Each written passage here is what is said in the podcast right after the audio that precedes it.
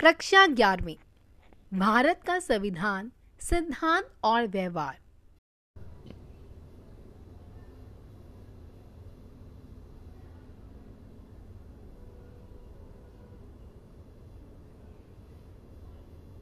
अध्याय नौ, संविधान एक जीवित दस्तावेज़।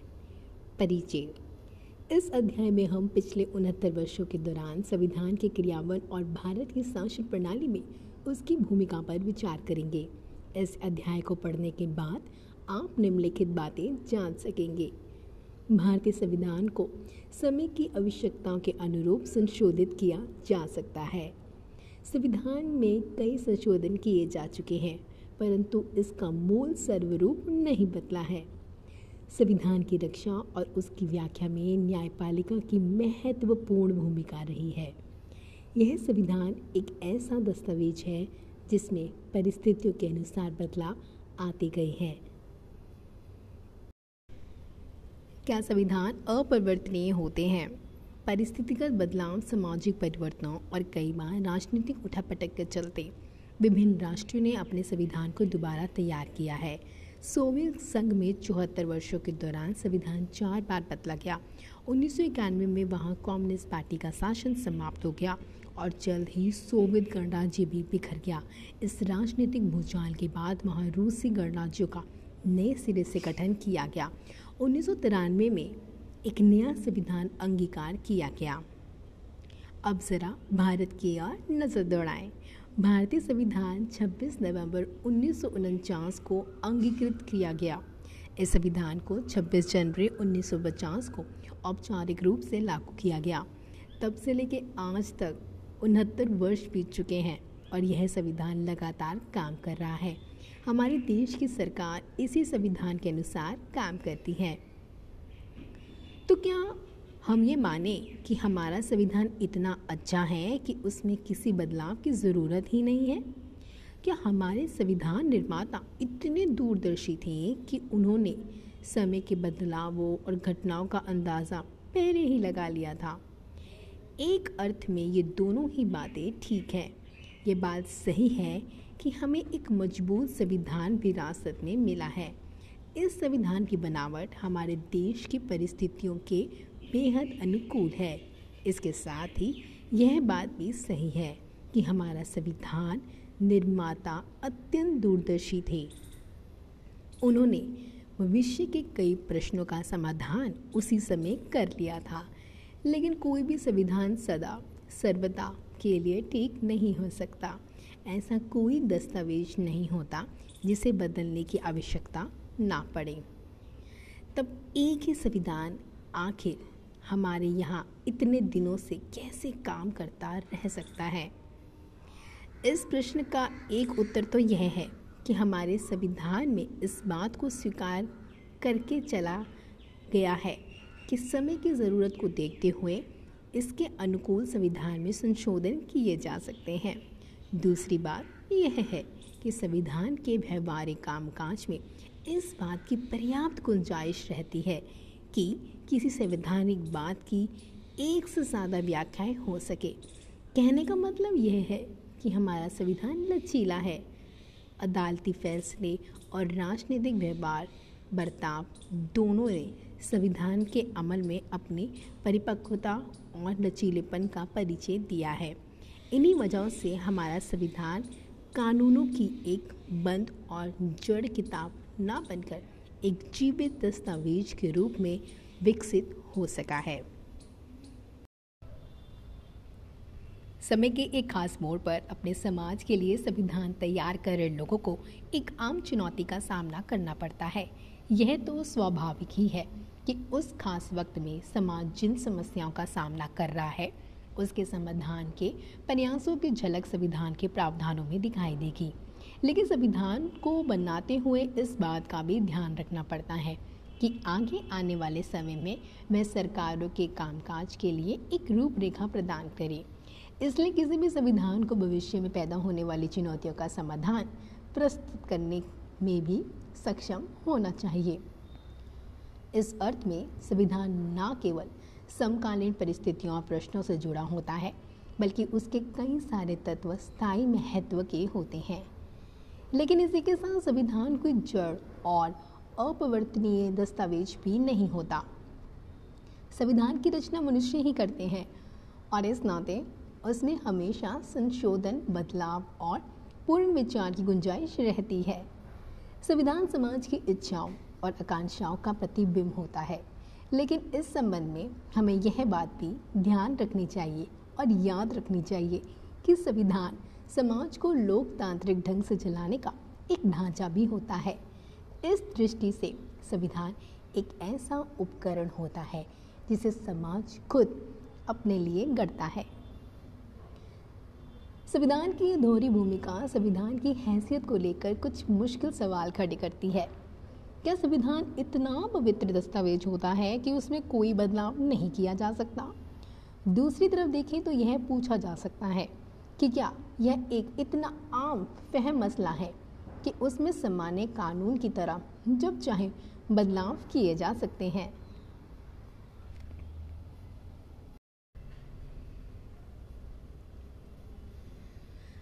भारतीय संविधान के निर्माताओं को इस समस्या का आभास था। इसलिए उन्होंने संविधान में एक संतुलन पैदा करने की कोशिश की। उन्होंने संविधान को सामान्य कानून से ऊँचा दर्जा दिया ताकि आने वाली पीढ़ियाँ उसे सम्मान की दृष्टि से देखें। साथ ही संविधान बनाते समय उन्होंने इस बात का भी ख्याल रखा कि भविष्य में इस दस्तावेज़ में संशोधन की आवश्यकता पड़ सकती है।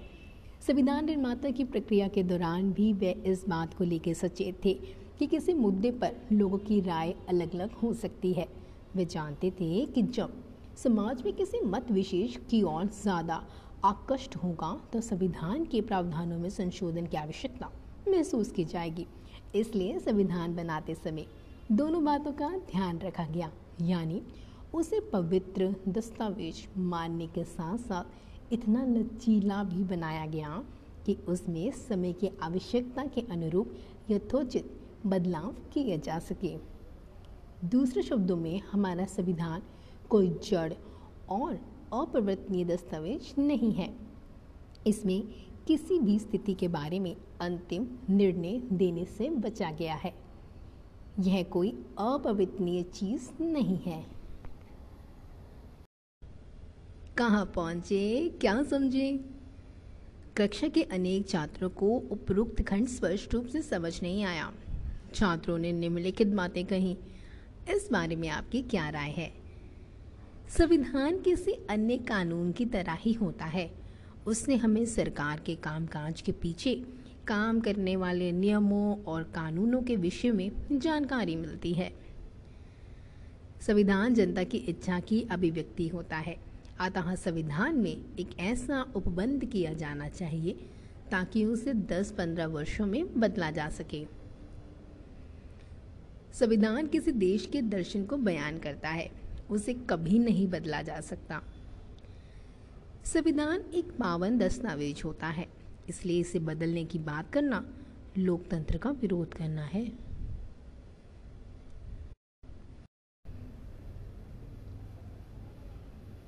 संविधान में संशोधन कैसे किया जाता है?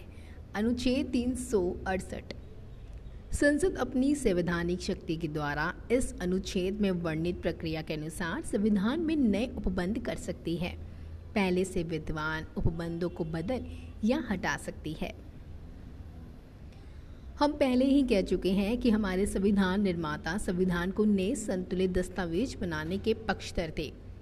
संविधान को इतना लचीला होना ही चाहिए कि उसमें आवश्यकता के अनुसार बदलाव किए जा सके। लेकिन साथ ही इसे अनावश्यक और अक्सर होने वाले बदलावों से बचाया जाना चाहिए। दूसरे शब्दों में, संविधान निर्माता, संविधान को एक ही साथ लचीला और कठोर बनाने के पक्ष में थे। यहाँ लचीले का मतलब परिवर्तनों के प्रति खुली दृष्टि और कठोर का अर्थ, अनावश्यक परिवर्तनों के प्रति सख्त रवैया। लचीला संविधान वह होता है जिसमें आसानी से संशोधन किया जा सके।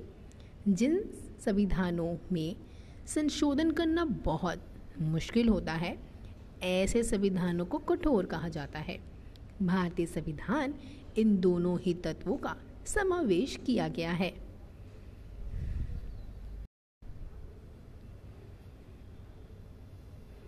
संविधान निर्माता जानते थे कि संविधान में त्रुटियाँ हो सकती हैं। वे समझते थे कि संविधान पूरी तरह दोष मुक्त नहीं हो सकता। वे संविधान को एक ऐसा रूप देना चाहते थे कि त्रुटि सामने आने पर उसका निवारण आसानी से किया जा सके। इस संविधान के कुछ प्रावधानों का सर्वरूप अस्थायी था और इनके बारे में यह राय अपनाई गई कि नई संसद का गठन होने पर या बाद में इन प्रावधानों को हटा लिया जाएगा। हमारा संविधान एक संघीय राज्य व्यवस्था बनाने के पक्ष में था। इसलिए उसमें ऐसे प्रावधान किए गए थे कि राज्यों की शक्तियों को उनकी सहमति के बिना नहीं हटाया जा सके।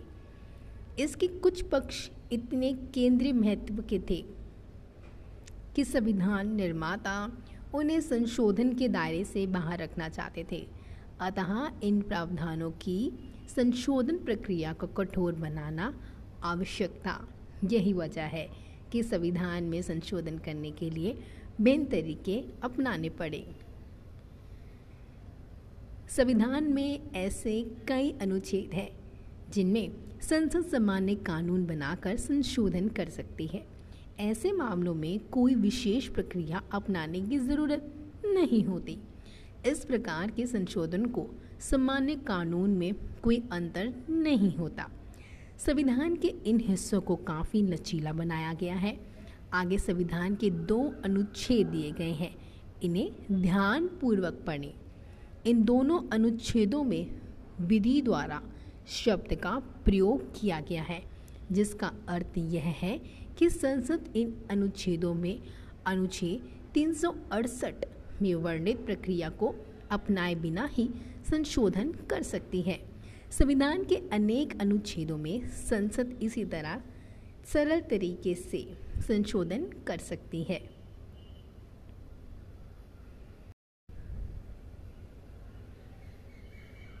अनुच्छेद दो, संसद विधि द्वारा संघ में नए राज्य को प्रवेश दे सकती है। अनुच्छेद तीन, संसद विधि द्वारा किसी राज्य का क्षेत्रफल बड़ा कर सकती है।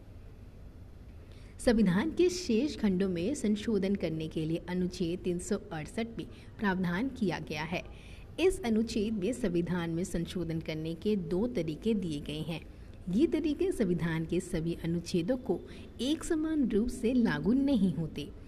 एक तरीके के अंतर्गत संसद के दोनों सदनों के विशेष बहुमत द्वारा संशोधन करने की बात कही गई है। दूसरा तरीका ज़्यादा कठोर है। इसके लिए संसद के विशेष बहुमत और राज्य विधान पालिकाओं की आधी संख्या की आवश्यकता होती है। ध्यान दें कि संविधान संशोधन की प्रक्रिया संसद से ही शुरू होती है। संसद के विशेष बहुमत के अलावा किसी भारी एजेंसी जैसे संविधान आयोग या किसी अन्य निकाय की संविधान की संशोधन प्रक्रिया में कोई भूमिका नहीं होती। इस प्रकार संसद या कुछ मामलों में राज्य विधान पालिकाओं में संशोधन पारित होने के पश्चात इस संशोधन को पुष्ट करने के लिए किसी प्रकार के जनमत संग्रह की आवश्यकता नहीं होती। अन्य सभी विधेयकों की तरह संशोधन विधेयक को भी राष्ट्रपति में अनुमोदन के लिए भेजा जा सकता है। परंतु इस मामले में राष्ट्रपति को पूर्ण विचार करने का अधिकार नहीं है। इन बातों से पता चलता है कि संशोधन की प्रक्रिया कितनी कठोर और जटिल हो सकती है। हमारे संविधान में इन जटिलताओं से बचा गया है। इससे हमारा यहाँ संशोधन की प्रक्रिया अपेक्षाकृत सरल हो गई है। लेकिन यहाँ एक महत्वपूर्ण तथ्य पर ध्यान दिया जाना चाहिए। संशोधन के प्रश्न पर अंतिम राय जनता के निर्वाचित प्रतिनिधियों की होती है। इसका अर्थ यह है कि संशोधन की प्रक्रिया का आधार निर्वाचित प्रतिनिधियों में निहित है।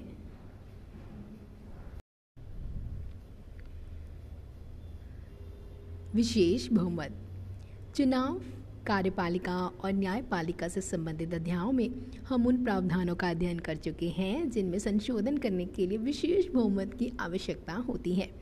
एक बार पुनः याद करें कि विशेष बहुमत का क्या अर्थ होता है।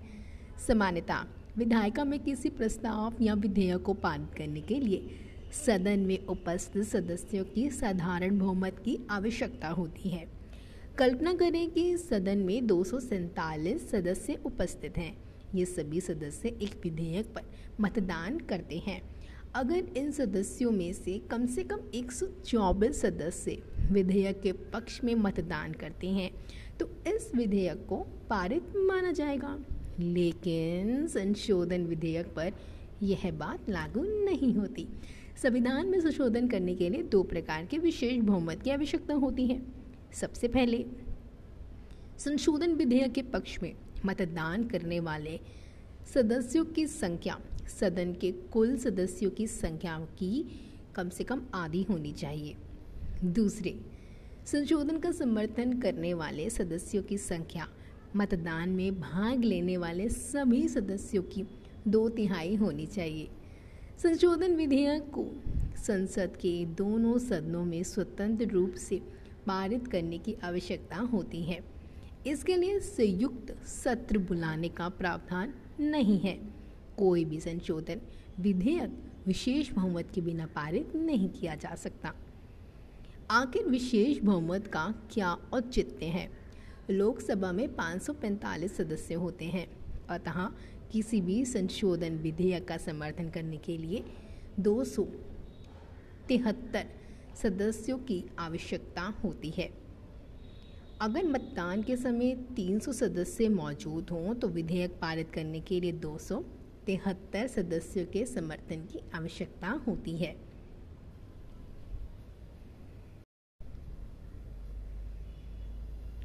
लेकिन कल्पना करें कि लोकसभा में 400 सदस्यों ने किसी विधेयक पर होने वाले मतदान में भाग लिया है। इस विधेयक को पारित करने के लिए कितने सदस्यों के समर्थन की आवश्यकता होगी? इसके अलावा संशोधन विधेयक को संसद के दोनों सदनों में विशेष बहुमत के साथ स्वतंत्र रूप से पारित किया जाना चाहिए। इसका अर्थ यह है कि जब एक प्रास्ताविक विधेयक पर पर्याप्त सहमति ना बन पाए, तब तक उसे पारित नहीं किया जा सकता। सत्तारूढ़ दल काफ़ी कम बहुमत और विपक्ष के विरोध के बावजूद बजट या अपनी पसंद का विधेयक पारित कर सकता है। लेकिन अगर यह दल संविधान में संशोधन करना चाहता है, उसे कुछ विपक्षी दलों को विश्वास में लेना पड़ेगा। इस तरह संशोधन प्रक्रिया के पीछे बुनियादी भावना यह है कि उसमें राजनीतिक दलों और सांसदों की व्यापक भागीदारी होनी चाहिए। राज्यों द्वारा अनुमोदन संविधान के कुछ अनुच्छेदों में संशोधन करने के लिए विशेष बहुमत पर्याप्त नहीं होता। राज्य और केंद्र सरकार के बीच शक्तियों के वितरण से संबंधित या जनप्रतिनिधित्व से संबंधित अनुच्छेदों में संशोधन करने के लिए राज्यों से परामर्श करना और उनकी सहमति प्राप्त करना आवश्यक होता है। पीछे हमने संविधान की संघीय प्रकृति के बारे में अध्ययन किया है। संघीय संरचना का अर्थ यह है कि राज्य की शक्तियाँ केंद्र सरकार की दया पर निर्भर नहीं करती।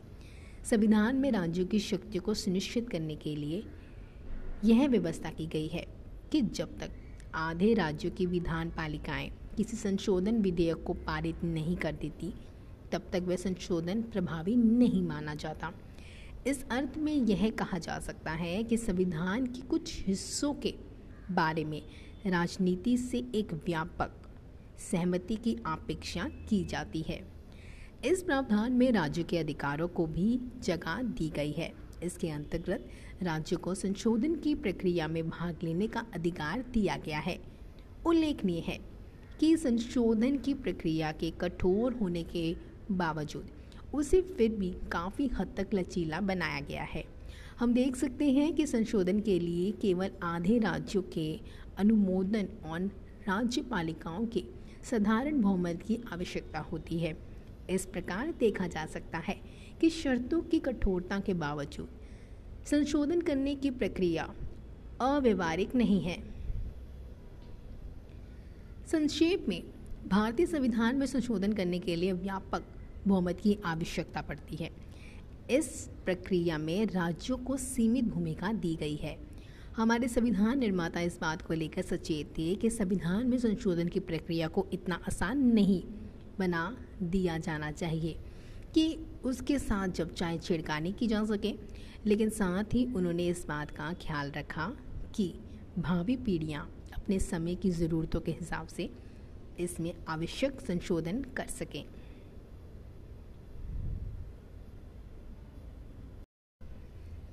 कहाँ पहुँचे? क्या समझे? भारतीय संविधान में निम्नलिखित संशोधन करने के लिए कौन कौन से शर्तें पूरी की जानी चाहिए? उच्च स्थान पर सही पर निशान लगाएँ।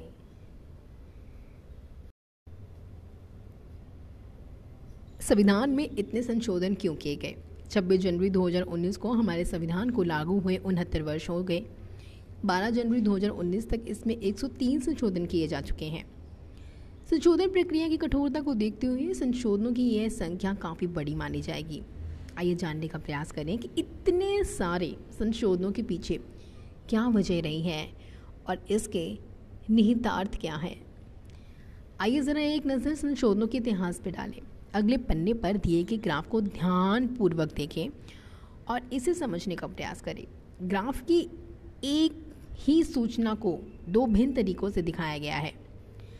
पहले ग्राफ में प्रत्येक 10 वर्षों के दौरान हुए संवैधानिक संशोधनों की संख्या को दर्शाया गया है। इसमें दिए गए स्तंभ उस अवधि के दौरान संशोधनों की संख्या को चिन्हित करते हैं। दूसरे ग्राफ में प्रत्येक 10 संशोधनों की अवधि को दिखाया गया है। आप आते हैं कि 1970 से 1990 तक के दो दशकों के दौरान बड़े स्तर पर संशोधन हुए। दूसरी ओर, दूसरा ग्राफ हमें एक और ही कहानी बताता है। 1974 से 1976 के बीच तीन वर्ष के अंतराल 10 संवैधानिक संशोधन किए गए। पुनः 2001 से 2003 तक तीन वर्षों के दौरान भी 10 संवैधानिक संशोधन किए गए। हमारे देश के राजनीतिक इतिहास में ये दो कालखंड बहुत बहुत महत्वपूर्ण है। पहले काल के दौरान कांग्रेस सत्ता में थी। कांग्रेस पार्टी को संसद में भारी बहुमत मिला था। लोकसभा में भी उसके तीन सौ बावन सदस्य थे। और ज़्यादातर राज्य विधानसभाओं में भी बहुमत की स्थिति में थी। दूसरी ओर 2001 से 2003 के बीच का काल गठबंधन की राजनीति का काल माना जाता है। यह एक ऐसा भी काल था जिससे विभिन्न राज्यों में अलग अलग दलों की सरकारें काम कर रही थी। इस काल की एक अन्य विशेषता भाजपा और इसके विरोधी दलों के बीच कटु प्रतिद्वंदिता थी। लेकिन इस काल में दस संशोधन किए गए। इसलिए संशोधन केवल सत्ताधारी पार्टी के बहुमत पर ही निर्भर नहीं करते थे। संशोधनों की संख्या को लेकर हमेशा आलोचना होती रही है। यह कहा जाता है कि भारतीय संविधान में बहुत अधिक संशोधन किए गए हैं। भारी तौर पर उनहत्तर वर्षों की अवधि के दौरान संविधान में 103 संशोधनों की बात अजीब लगती है। लेकिन ऊपर के दोनों ग्राफ देखने से पता चलता है कि इन संशोधनों के पीछे केवल राजनीतिक सोच ही प्रमुख नहीं रही है। संविधान के पहले दशक को छोड़कर शेष दशकों में संशोधनों की एक धारा सी बहने लगती है।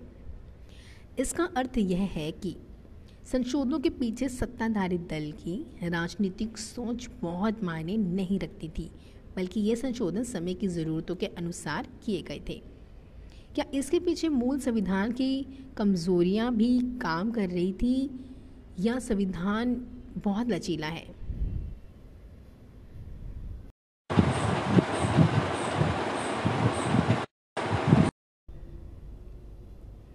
व्याख्याएँ, विभिन्न दृष्टिकोण। संविधान की व्याख्या को लेकर न्यायपालिका और सरकार के बीच अक्सर मतभेद पैदा होते रहते हैं। संविधान के अनेक संशोधन इन्हीं मतभेदों की उपज के रूप में देखे जा सकते हैं। इस तरह के टकराव पैदा होने पर संसद को संशोधन का सहारा लेकर संविधान की किसी एक व्याख्या को प्रमाणिक सिद्ध करना पड़ता है।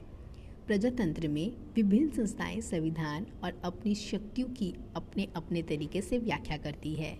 यह लोकतांत्रिक व्यवस्था का एक अहम लक्षण है। कई बार संसद इन न्यायिक व्याख्याओं से सहमत नहीं होती और उसे न्यायपालिका के नियमों को नियंत्रण करने के लिए संविधान में संशोधन करना पड़ता है। 1970 से 1975 के दौरान ऐसी अनेक परिस्थितियाँ पैदा हुई। न्यायपालिका तथा अधिकारों से संबंधित अध्यायों में आप संसद तथा न्यायपालिका के बीच उठने वाले विवादों के बारे में पहले ही पढ़ चुके हैं। इस संबंध में हम तीन दृष्टाएँ का उल्लेख कर सकते हैं। मौलिक अधिकारों और नीति निर्देशक सिद्धांतों को लेकर संसद और न्यायपालिका के बीच अक्सर अक्सर मतभेद पैदा होते रहे हैं। इस प्रकार निजी संपत्ति के अधिकार के दायरे तथा संविधान में संशोधन के अधिकार की सीमा को लेकर भी दोनों के बीच विवाद उठते रहे हैं। 1970 से 1975 के काल में संसद ने न्यायपालिका की प्रतिकूल व्याख्या में निरस्त करते हुए बार बार संशोधन किए।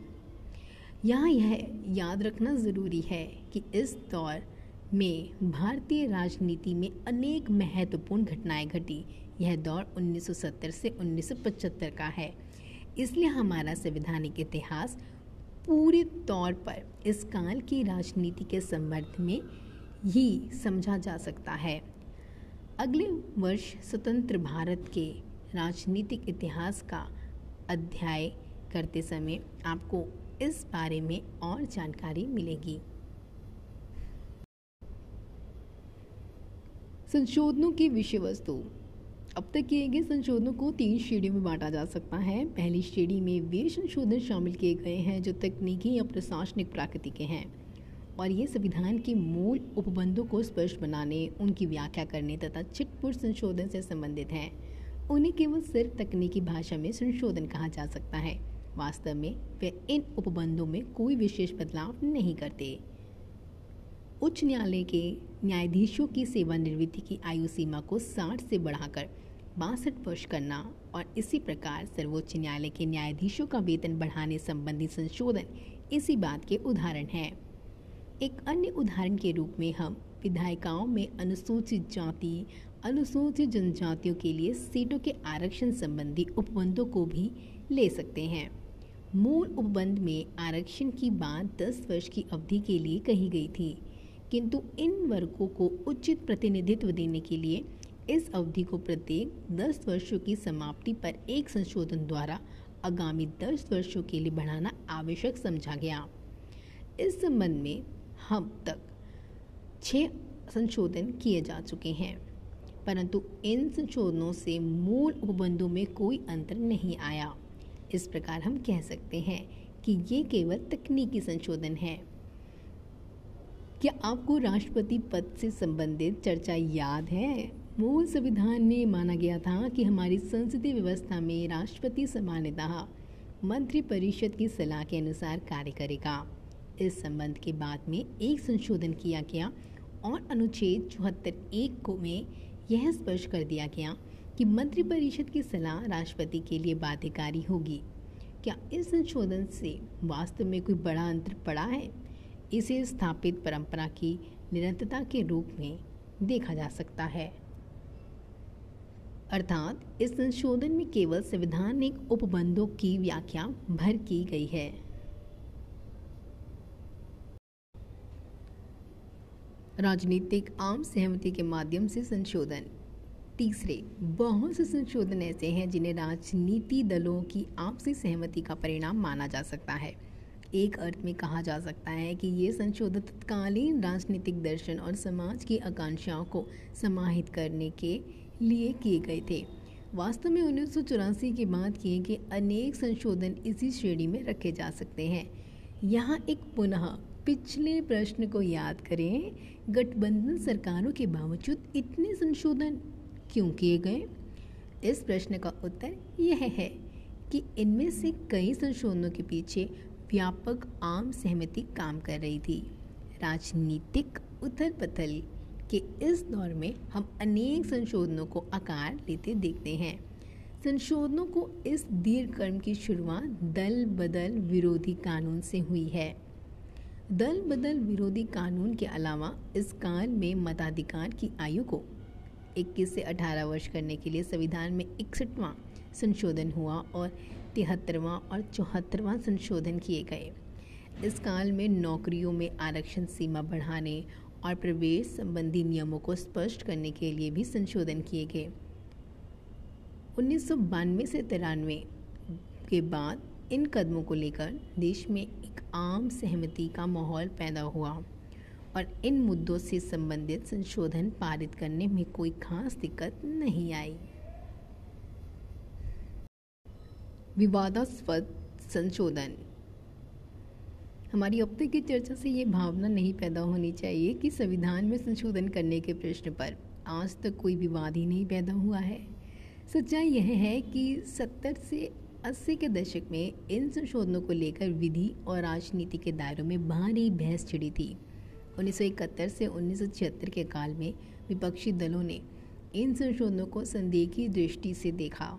उनका मानना था कि इन संशोधनों के माध्यम से सत्तारूढ़ दल संविधान के मूल स्वरूप को बिगाड़ना चाहता है। इस संबंध में अड़तीसवां, उनतालीसवां और बयालीसवां संशोधन विशेष रूप से विवादास्पद था। जून 1975 में देश में आपातकाल की घोषणा की गई। ये तीन संशोधन इसी पृष्ठभूमि से निकले थे। इन संशोधनों का लक्ष्य संविधान के कई महत्वपूर्ण हिस्सों में बुनियादी परिवर्तन करना था। पिछले तीन दशकों में संविधान की बुनियादी संरचना को लेकर देश की सभी संस्थाओं में सहमति पैदा हुई। वास्तव में संविधान का बयालीसवां संशोधन एक बड़ा संशोधन है। इसने संविधान को गहरे स्तर पर प्रभावित किया है। एक प्रकार से यह सर्वोच्च न्यायालय द्वारा केशवानंद मामले में दिए गए निर्णय को भी चुनौती थी। यहाँ तक कि इसके तहत लोकसभा की अवधि को पाँच वर्ष से बढ़ाकर छः वर्ष कर दिया गया। अपने मूल कर्तव्यों के बारे में आवश्यक पड़ा होगा। उन्हें संविधान के इसी संशोधन द्वारा जोड़ा गया था। संविधान का बयालीसवां संशोधन न्यायपालिका की समीक्षा शक्तियों पर भी प्रतिबंध लगाता है। कहा जाता है कि इस संशोधन के द्वारा संविधान के एक बड़े मौलिक हिस्से को नए सिरे से लिखा गया। क्या आप जानते हैं कि इस संशोधन के द्वारा संविधान की प्रस्तावना सातवीं अनुसूची का तिरपनवा अनुच्छेदों में परिवर्तन किए गए? जब यह संशोधन संसद में पास किया गया तो विरोधी दलों के बहुत से सांसद जेल में थे। इस पृष्ठभूमि में 1977 के चुनाव हुए और सत्ताधारी दल हार गई, जो कांग्रेस थी। नई सरकार ने इन विरोधाभासी संशोधनों पर पुनः विचार करना आवश्यक समझा और अड़तीसवां, उनतालीसवां, बयालीसवां संशोधन के माध्यम से जो परिवर्तन किए गए थे, उनमें से अधिकांश का तिरालीसवां और चौवालीसवां संशोधन के द्वारा निरस्त कर दिया। इन संशोधनों के माध्यम से संवैधानिक संतुलन को पुनः लागू किया गया। खुद करें, खुद सीखे, शिक्षा के अधिकार राइट टू एजुकेशन और वस्तु एवं सेवा जीएसटी संबंधित संशोधनों को देखें। आप इसके महत्व के बारे में क्या सोचते हैं?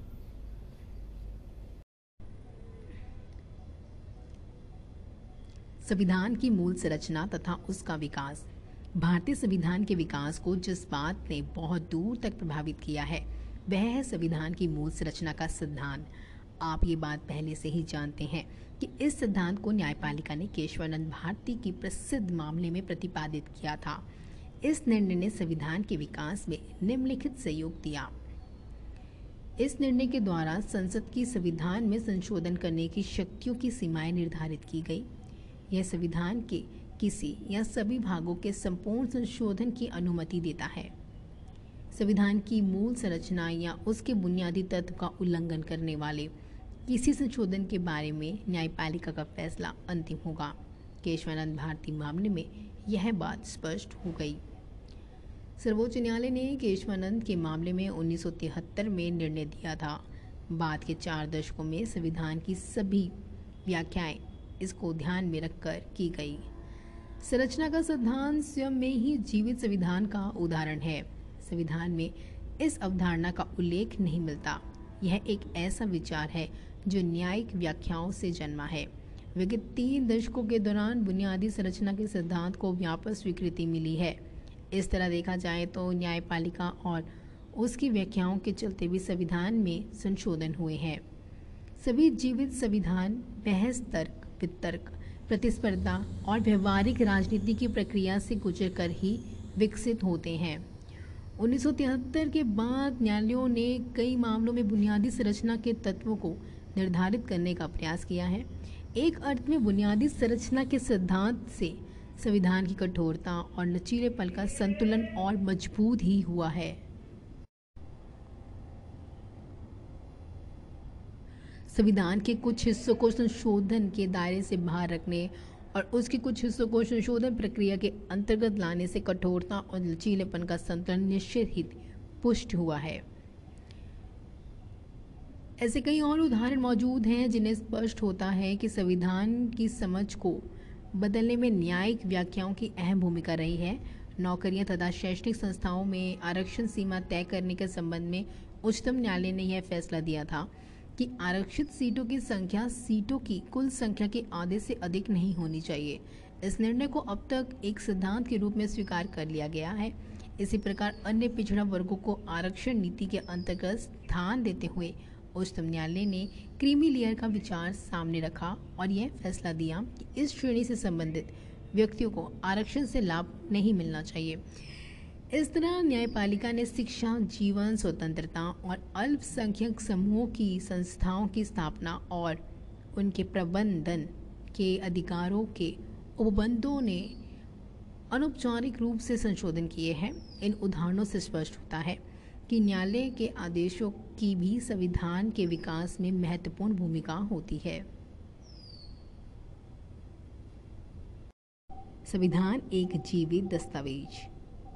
हमने संविधान को एक जीवित दस्तावेज़ माना है, इसका क्या अर्थ है? लगभग एक जीवित प्राणी की तरह यह दस्तावेज़ समय समय पर पैदा होने वाली परिस्थितियों के अनुरूप कार्य करता है। जीवित प्राणी की तरह ही यह अनुभव से सीखता है। वास्तव में यह उस पहेली का उत्तर है, जिसका ज़िक्र हमने शुरुआत में संविधान के टिकाऊपन के बारे में किया था। समाज में इतने सारे परिवर्तन होने के बाद भी हमारा संविधान अपनी गतिशीलता व्याख्याओं के खुलेपन और बदलती परिस्थितियों के अनुसार परिवर्तनशीलता की विशेषताओं के कारण प्रभावशाली रूप से कार्य कर रहा है। यही लोकतांत्रिक संविधान का असली मानदंड है। लोकतंत्र में व्यवहारिकताएँ तथा विचार समय समय पर विकसित होते रहते हैं और समाज में इसके अनुसार प्रयोग चलते रहते हैं। कोई भी संविधान जो प्रजातंत्र को सामर्थ्य बनाता हो और नए प्रयोगों के विकास का रास्ता खोता हो, वे केवल टिकाऊ ही नहीं होता, बल्कि अपने नागरिकों के बीच सम्मान का पात्र भी होता है। महत्वपूर्ण सवाल यह है कि क्या संविधान खुद का और लोकतंत्र का संरक्षण करने में सक्षम है? पिछले थे छह दशकों के दौरान देश की राजनीति तथा संवैधानिक विकास के मामले में बहुत ही महत्वपूर्ण परिस्थितियाँ पैदा हुई। पिछले छह दशकों के दौरान देश की राजनीति तथा संवैधानिक विकास के मामले में बहुत ही महत्वपूर्ण परिस्थितियाँ पैदा हुई। इस अध्याय में हम उनमें से कुछ परिस्थितियों का उल्लेख कर चुके हैं। 1950 से संवैधानिक तथा वैधानिक मुद्दों के बारे में बार बार सामने आने वाले सबसे गंभीर प्रश्न संसद की सर्वोच्चता का था। संसदीय लोकतंत्र में संसद देश की जनता का प्रतिनिधित्व करती है। और इसलिए माना जाता है कि कार्यपालिका तथा न्यायपालिका पर इसको व्यर्थता प्राप्त हो। इस प्रकार संविधान में सरकार की अन्य घटकों को भी शक्तियाँ प्रदान की गई। इसलिए यह अपेक्षा की जाती है कि संसद की सर्वोच्चता इस ढांचे के अंतर्गत ही हो। प्रजातंत्र का अर्थ केवल वोट तथा जन प्रतिनिधियों तक ही सीमित नहीं है। प्रजातंत्र का अर्थ विकासशील संस्थाओं से है। और इसके माध्यम से ही वह कार्य करता है। सभी राजनीतिक संस्थाओं को लोगों के प्रति उत्तरदायी होना चाहिए और दोनों को एक दूसरे के साथ मिलकर रहना चाहिए।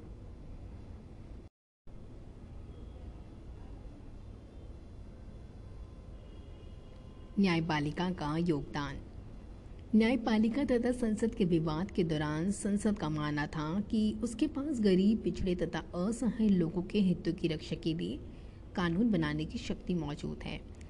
न्यायपालिका ने इस बात पर ज़ोर दिया कि ये सब कार्यकलाप संवैधानिक ढांचे के अंतर्गत किए जाने चाहिए और जनहित के उपाय विधिक सीमाओं के बाहर नहीं होने चाहिए, क्योंकि एक बार कानून की सीमाओं से बाहर जाने की छूट मिलने पर सत्ताधारी उसका दुरुपयोग भी कर सकते हैं। प्रजातंत्र में जितना महत्व जल कल्याण को दिया जाता है, उतना ही ध्यान इस बात पर देना पड़ता है कि सत्ता का दुरुपयोग ना हो पाए। भारतीय संविधान की सफलता इन तनावों को सुलझाने में ही निहित है। न्यायपालिका ने केशवानंद के मामले में संविधान की भाषा पर नहीं, बल्कि उसकी आत्मा के आधार पर निर्णय दिया। संविधान पढ़ने पर आपको संविधान के मूल ढांचे के बारे में कहीं उल्लेख नहीं मिलेगा। संविधान में ऐसा कहीं भी नहीं कहा गया कि उसका फलाबाग मूल संरचना का हिस्सा है।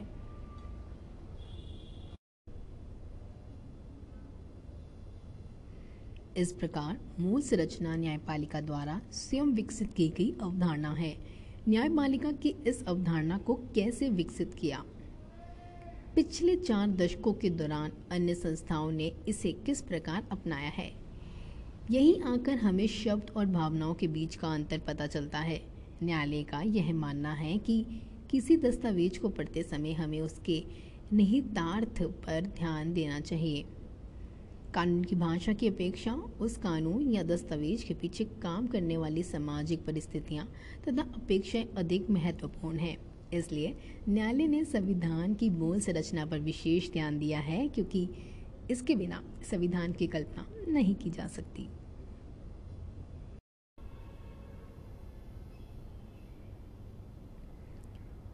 राजनीतिज्ञों की परिपक्वता। उपयुक्त अनुच्छेद में न्यायपालिका के बारे में की गई हमारी चर्चा से एक और तथ्य उजागर होता है।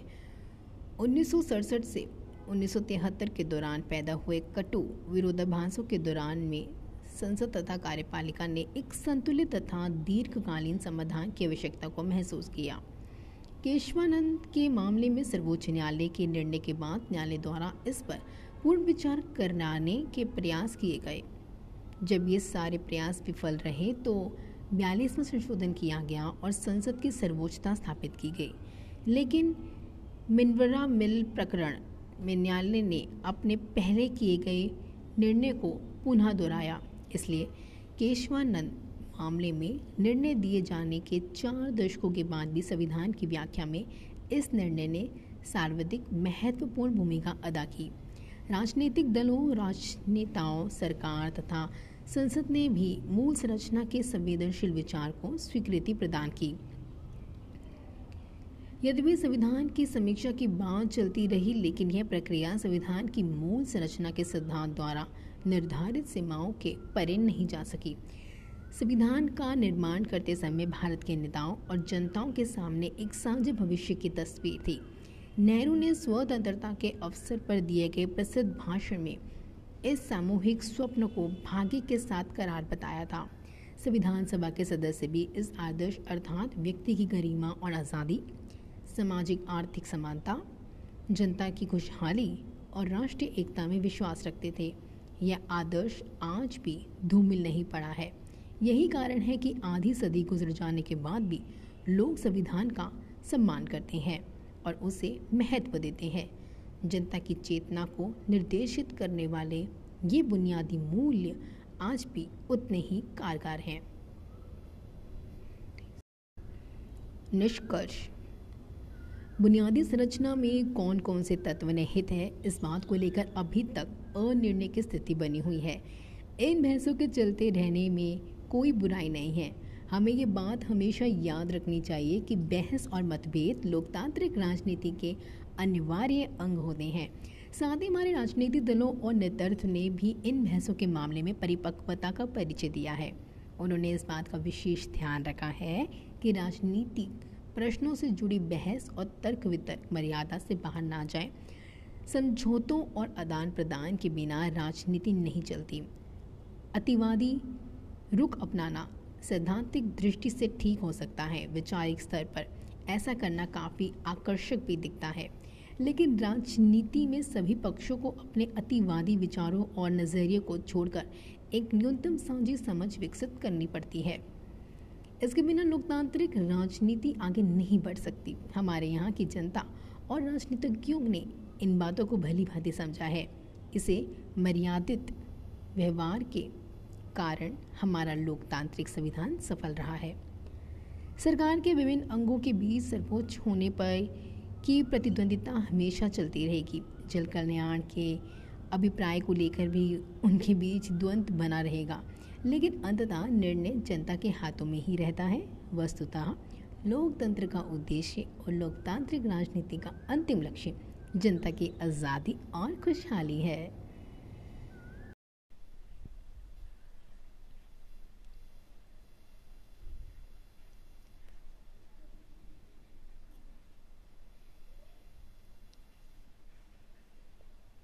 अध्याय दस, संविधान का राजनीतिक दर्शन, परिचय। इस पुस्तक में अभी तक हमने संविधान के कुछ मुख्य प्रावधानों का अध्ययन किया और जाना कि पिछले उनहत्तर वर्षों में इन प्रावधानों ने कैसे काम किया। हमने इस बात का भी अध्ययन किया कि संविधान कैसे बना। लेकिन क्या कभी आपके मन में यह सवाल उठता है कि ब्रिटिश शासन से आज़ादी हासिल करने के बाद राष्ट्रीय स्वाधीनता आंदोलन के नेताओं ने संविधान को अंगीकार करने की ज़रूरत क्यों समझी? उन्होंने खुद को और आने वाली पीढ़ियों को संविधान से बांधने का फैसला क्यों किया? इस पुस्तक में बार बार आपका सामना संविधान सभा की बहसों से हुआ है। यह पूछा जा सकता है कि संविधान के अध्ययन के सिलसिले में संविधान सभा की बहसों की गहरी परीक्षा करना क्यों ज़रूरी है? इस अध्याय में सबसे पहले इसी प्रश्न का उत्तर खोजा जाएगा। दूसरे, यह प्रश्न पूछना भी ज़रूरी है कि हमने जो संविधान अपनाया है, वह कैसा है? इस संविधान के सहारे हम किन उद्देश्यों को पाना चाहते हैं? क्या इन उद्देश्यों के साथ कोई नीति, बोध जुड़ा हुआ है। और अगर ऐसा है तो यह नीति बोध स्वयं में क्या है? हमारे संविधान के पीछे कौन सी नैतिक दृष्टि काम कर रही है? इस दृष्टि की मजबूती और सीमाएँ क्या है? और इसी के अनुसार संविधान की सफलता और कमजोरियाँ क्या है? इन प्रश्नों के उत्तर खोजने में क्रम में हम अपने संविधान के दर्शन को जानने की कोशिश करेंगे। इस अध्याय को पढ़ने के बाद आप जान सकेंगे कि संविधान के अंतनिहित दर्शन को समझना क्यों ज़रूरी है। भारतीय संविधान की मूलभूत विशेषताएँ क्या हैं? इस संविधान की आलोचनाएँ क्या है? और इस संविधान की सीमाएँ क्या हैं?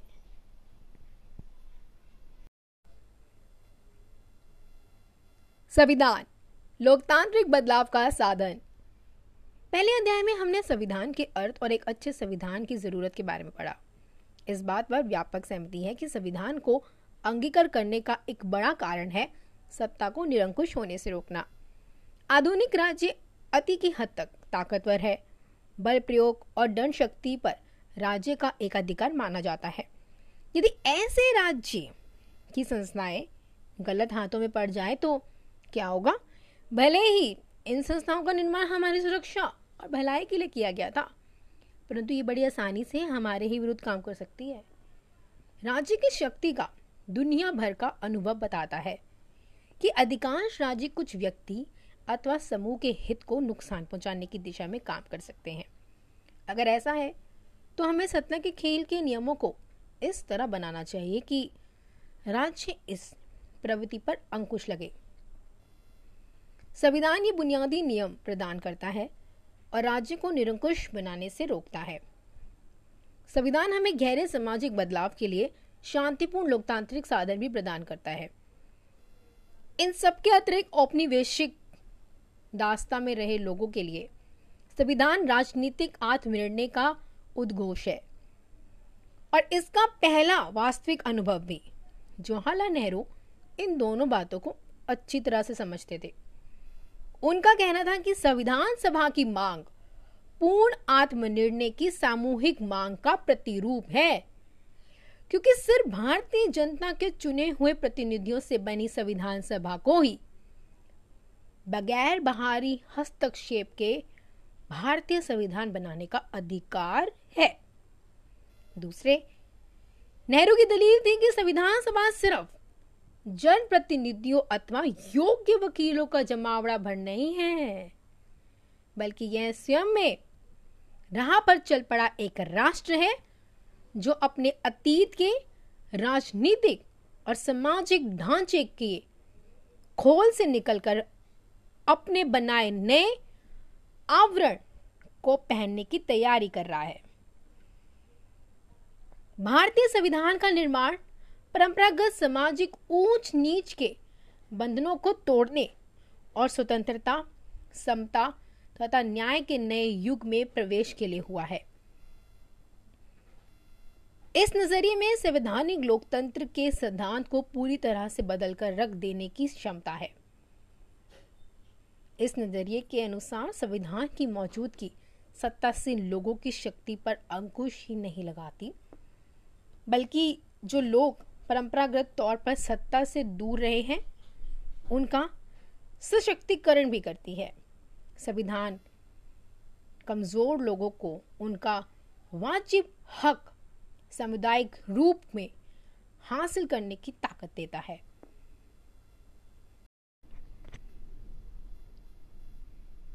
संविधान के दर्शन का क्या आशय है? कुछ लोग मानते हैं कि संविधान सिर्फ़ कानूनों से बनता है। और कानून एक बात है, तथा मूल्य और नैतिकता बिल्कुल ही अलग बात। इसलिए संविधान के प्रति केवल कानूनी नज़रिया अपनाया जा सकता है, ना कि नैतिक या राजनीतिक।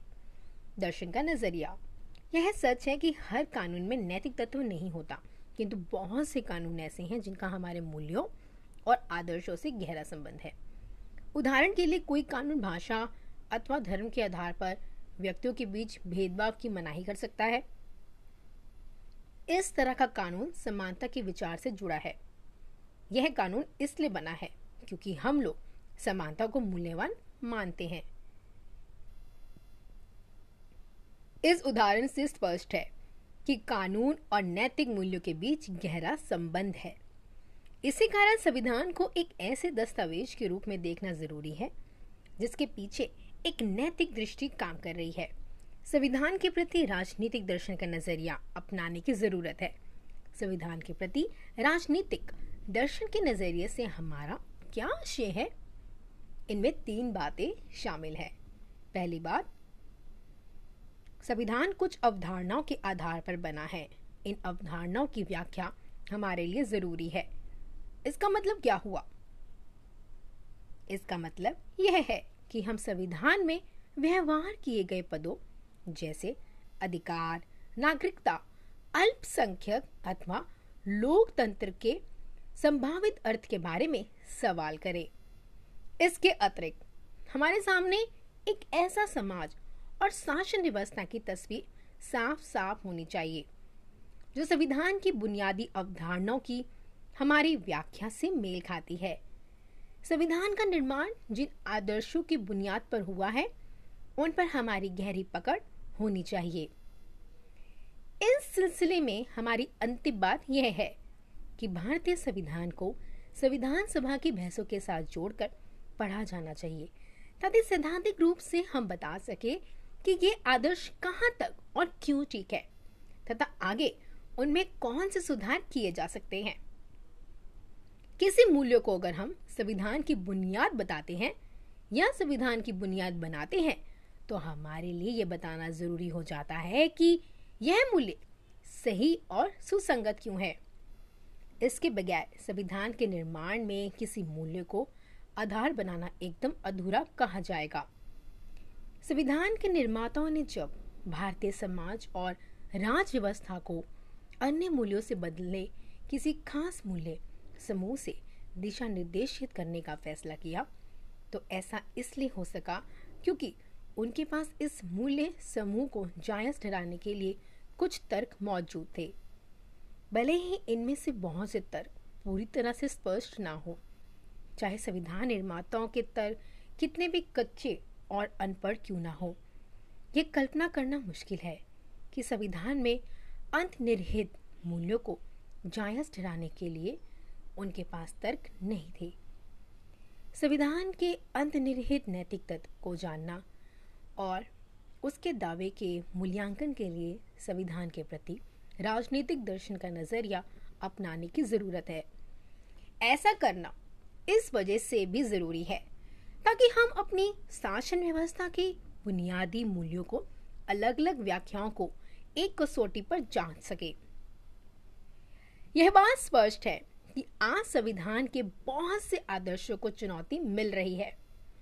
इन आदर्शों को संविधान में सूखे हुए फूलों की भांति सिर्फ़ रकबर नहीं दिया गया, बल्कि इन पर बार बार अदालतों में जिरह होती है। और ये हमारे राजनीतिक जीवन के अभिन्न अंग है। इन पर विविध राजनीतिक हलकों, विधायिका, राजनीतिक दल, मीडिया, स्कूल तथा विश्वविद्यालयों में विचार विमर्श होता है। बहस चलती है और इन पर सवाल उठाए जाते हैं। इन आदर्शों की व्याख्या अलग अलग ढंग से की जाती है और कभी कभी अकल्पनात्मक शूद्र स्वार्थों के लिए इसके साथ चालबाजी भी की जाती है। इसी कारण से इस बात की परीक्षा की ज़रूरत पैदा होती है। कि संविधान के आदर्शों और अन्य हलकों में इन आदर्शों की अभिव्यक्ति के बीच कहीं कोई गंभीर खाई तो नहीं। कभी कभी विभिन्न संस्थाएँ एक ही आदर्श की व्याख्या अलग अलग ढंग से करती है। हमें इन व्याख्याओं की आपसी तुलना की ज़रूरत पड़ती है। संविधान के आदर्श अपने आप में परम, ना सही, परंतु हैसियत के लिहाज से अत्यंत महत्वपूर्ण है, क्योंकि मूल्यों या आदर्शों की व्याख्या अलग अलग ढंग से की जाए तो इन व्याख्याओं के बीच विरोध पैदा होता है। यह जांचने की ज़रूरत आ पड़ती है कि कौन सी व्याख्या सही है। इस जाँच परख में संविधान के आदर्शों का इस्तेमाल एक कसौटी के रूप में होना चाहिए। इस लिहाज से हमारा संविधान एक पंच की भूमिका निभा सकता है। संविधान सभा की ओर मुड़कर क्यों देखें? पीछे क्यों मुड़े और अपने को अतीत से क्यों बाँध कर रखे? कानून और राजनीतिक विचारों के इतिहासकार के लिए यह बात ठीक हो सकती है कि वे पीछे मुड़कर देखें कि कानूनी और राजनीतिक विचारों का आधार कहाँ छुपा है। किंतु राजनीति के विद्यार्थी के लिए संविधान निर्माताओं के सरोकार और मंशा को जानना क्यों ज़रूरी है? क्यों नहीं? बदली हुई स्थितियों पर गौर किया जाए और इस बात की नई परिभाषा बनाई जाए कि संविधान किन किन बातों में सही गलत का फैसला दे सकता है। अमेरिका को उदाहरण लें। वहाँ संविधान 18वीं सदी के उत्तरांत में लिखा गया। उस युग में मूल्य और मानक का इस्तेमाल 21वीं सदी में करना बेतुका कहा जाएगा। बहरहाल, हिंदुस्तान की स्थिति अलग है। यहाँ संविधान निर्माताओं के समय जो स्थिति थी और हम लोग आज जिन स्थितियों में रहते हैं, उनमें कोई क्रांतिकारी बदलाव नहीं आया। मूल्यों, आदर्शों और अवधारणाओं के लिहाज से हम लोग संविधान सभा की सोच और समय से अलग नहीं हो पाए। हमारे संविधान का इतिहास अब भी हमारे वर्तमान का इतिहास है। हो सकता है कि हमारे कानूनी और राजनीतिक व्यवहार बर्ताव के बीच जो असली बात है, हमने उसे भुला दिया हो। कालक्रम में हमने उन्हें स्वाभाविक मान लिया हो। हमारे बहुत से कानूनी और राजनीतिक व्यवहारों के पीछे जो असली बात है, वह पृष्ठभूमि में चली गई हो, या हमारी चेतना के पर्दे से उतर गई हो। भले ही वही बात पहले हमारे व्यवहार बर्ताव की बुनियाद के रूप में स्वीकार की गई हो जब तक सब कुछ ठीक ठाक चलता रहे, तब तक भूले रहना हानिकारक नहीं होता। लेकिन जब संवैधानिक व्यवहार, बर्ताव को चुनौती मिले, खतरा मंडराए या उपेक्षा हो, तब इन पर अपनी पकड़ बनाए रखनी ज़रूरी हो जाती है। ऐसे में इन व्यवहारों, बर्तावों के मूल्यों और अर्थ को समझने के लिए संविधान सभा की बहसों को मुड़कर देखने के सिवा हमारे पास कोई और चारा नहीं रहता। संभव है। इस क्रम में हमें और पीछे यानी औपनिवेशिक भारत में जाके पड़ताल करनी पड़े। इसलिए हमें संविधान के मूल में निहित राजनीतिक दर्शन को बार बार याद करना और उससे टटोलना हमारे लिए ज़रूरी है। हमारे संविधान का राजनीतिक दर्शन क्या है? इस दर्शन को एक शब्द में बताना कठिन है। हमारा संविधान किसी एक शीर्षक में अटने से इनकार करता है, क्योंकि यह उदारवादी, लोकतांत्रिक, धर्मनिरपेक्ष, संघवादी, सामुदायिक जीवन मूल्यों पर हामी, धार्मिक और भाषाई, अल्पसंख्यकों के साथ साथ ऐतिहासिक रूप से अधिकार, वंचित वर्गों की जरूरतों के प्रति संवेदनात्मक तथा एक सर्वसामान्य राष्ट्रीय पहचान बनाने को प्रतिबिंब संविधान है। संक्षेप में यह संविधान स्वतंत्रता, समानता, लोकतंत्र, सामाजिक न्याय तथा एक न एक किस्म की राष्ट्रीय एकता के लिए प्रतिबंध है। इन सबके साथ एक बुनियादी चीज़ और है। संविधान का ज़ोर इस बात पर है कि उसके दर्शन पर शांतिपूर्ण तथा लोकतांत्रिक तरीके से अमल किया जाए।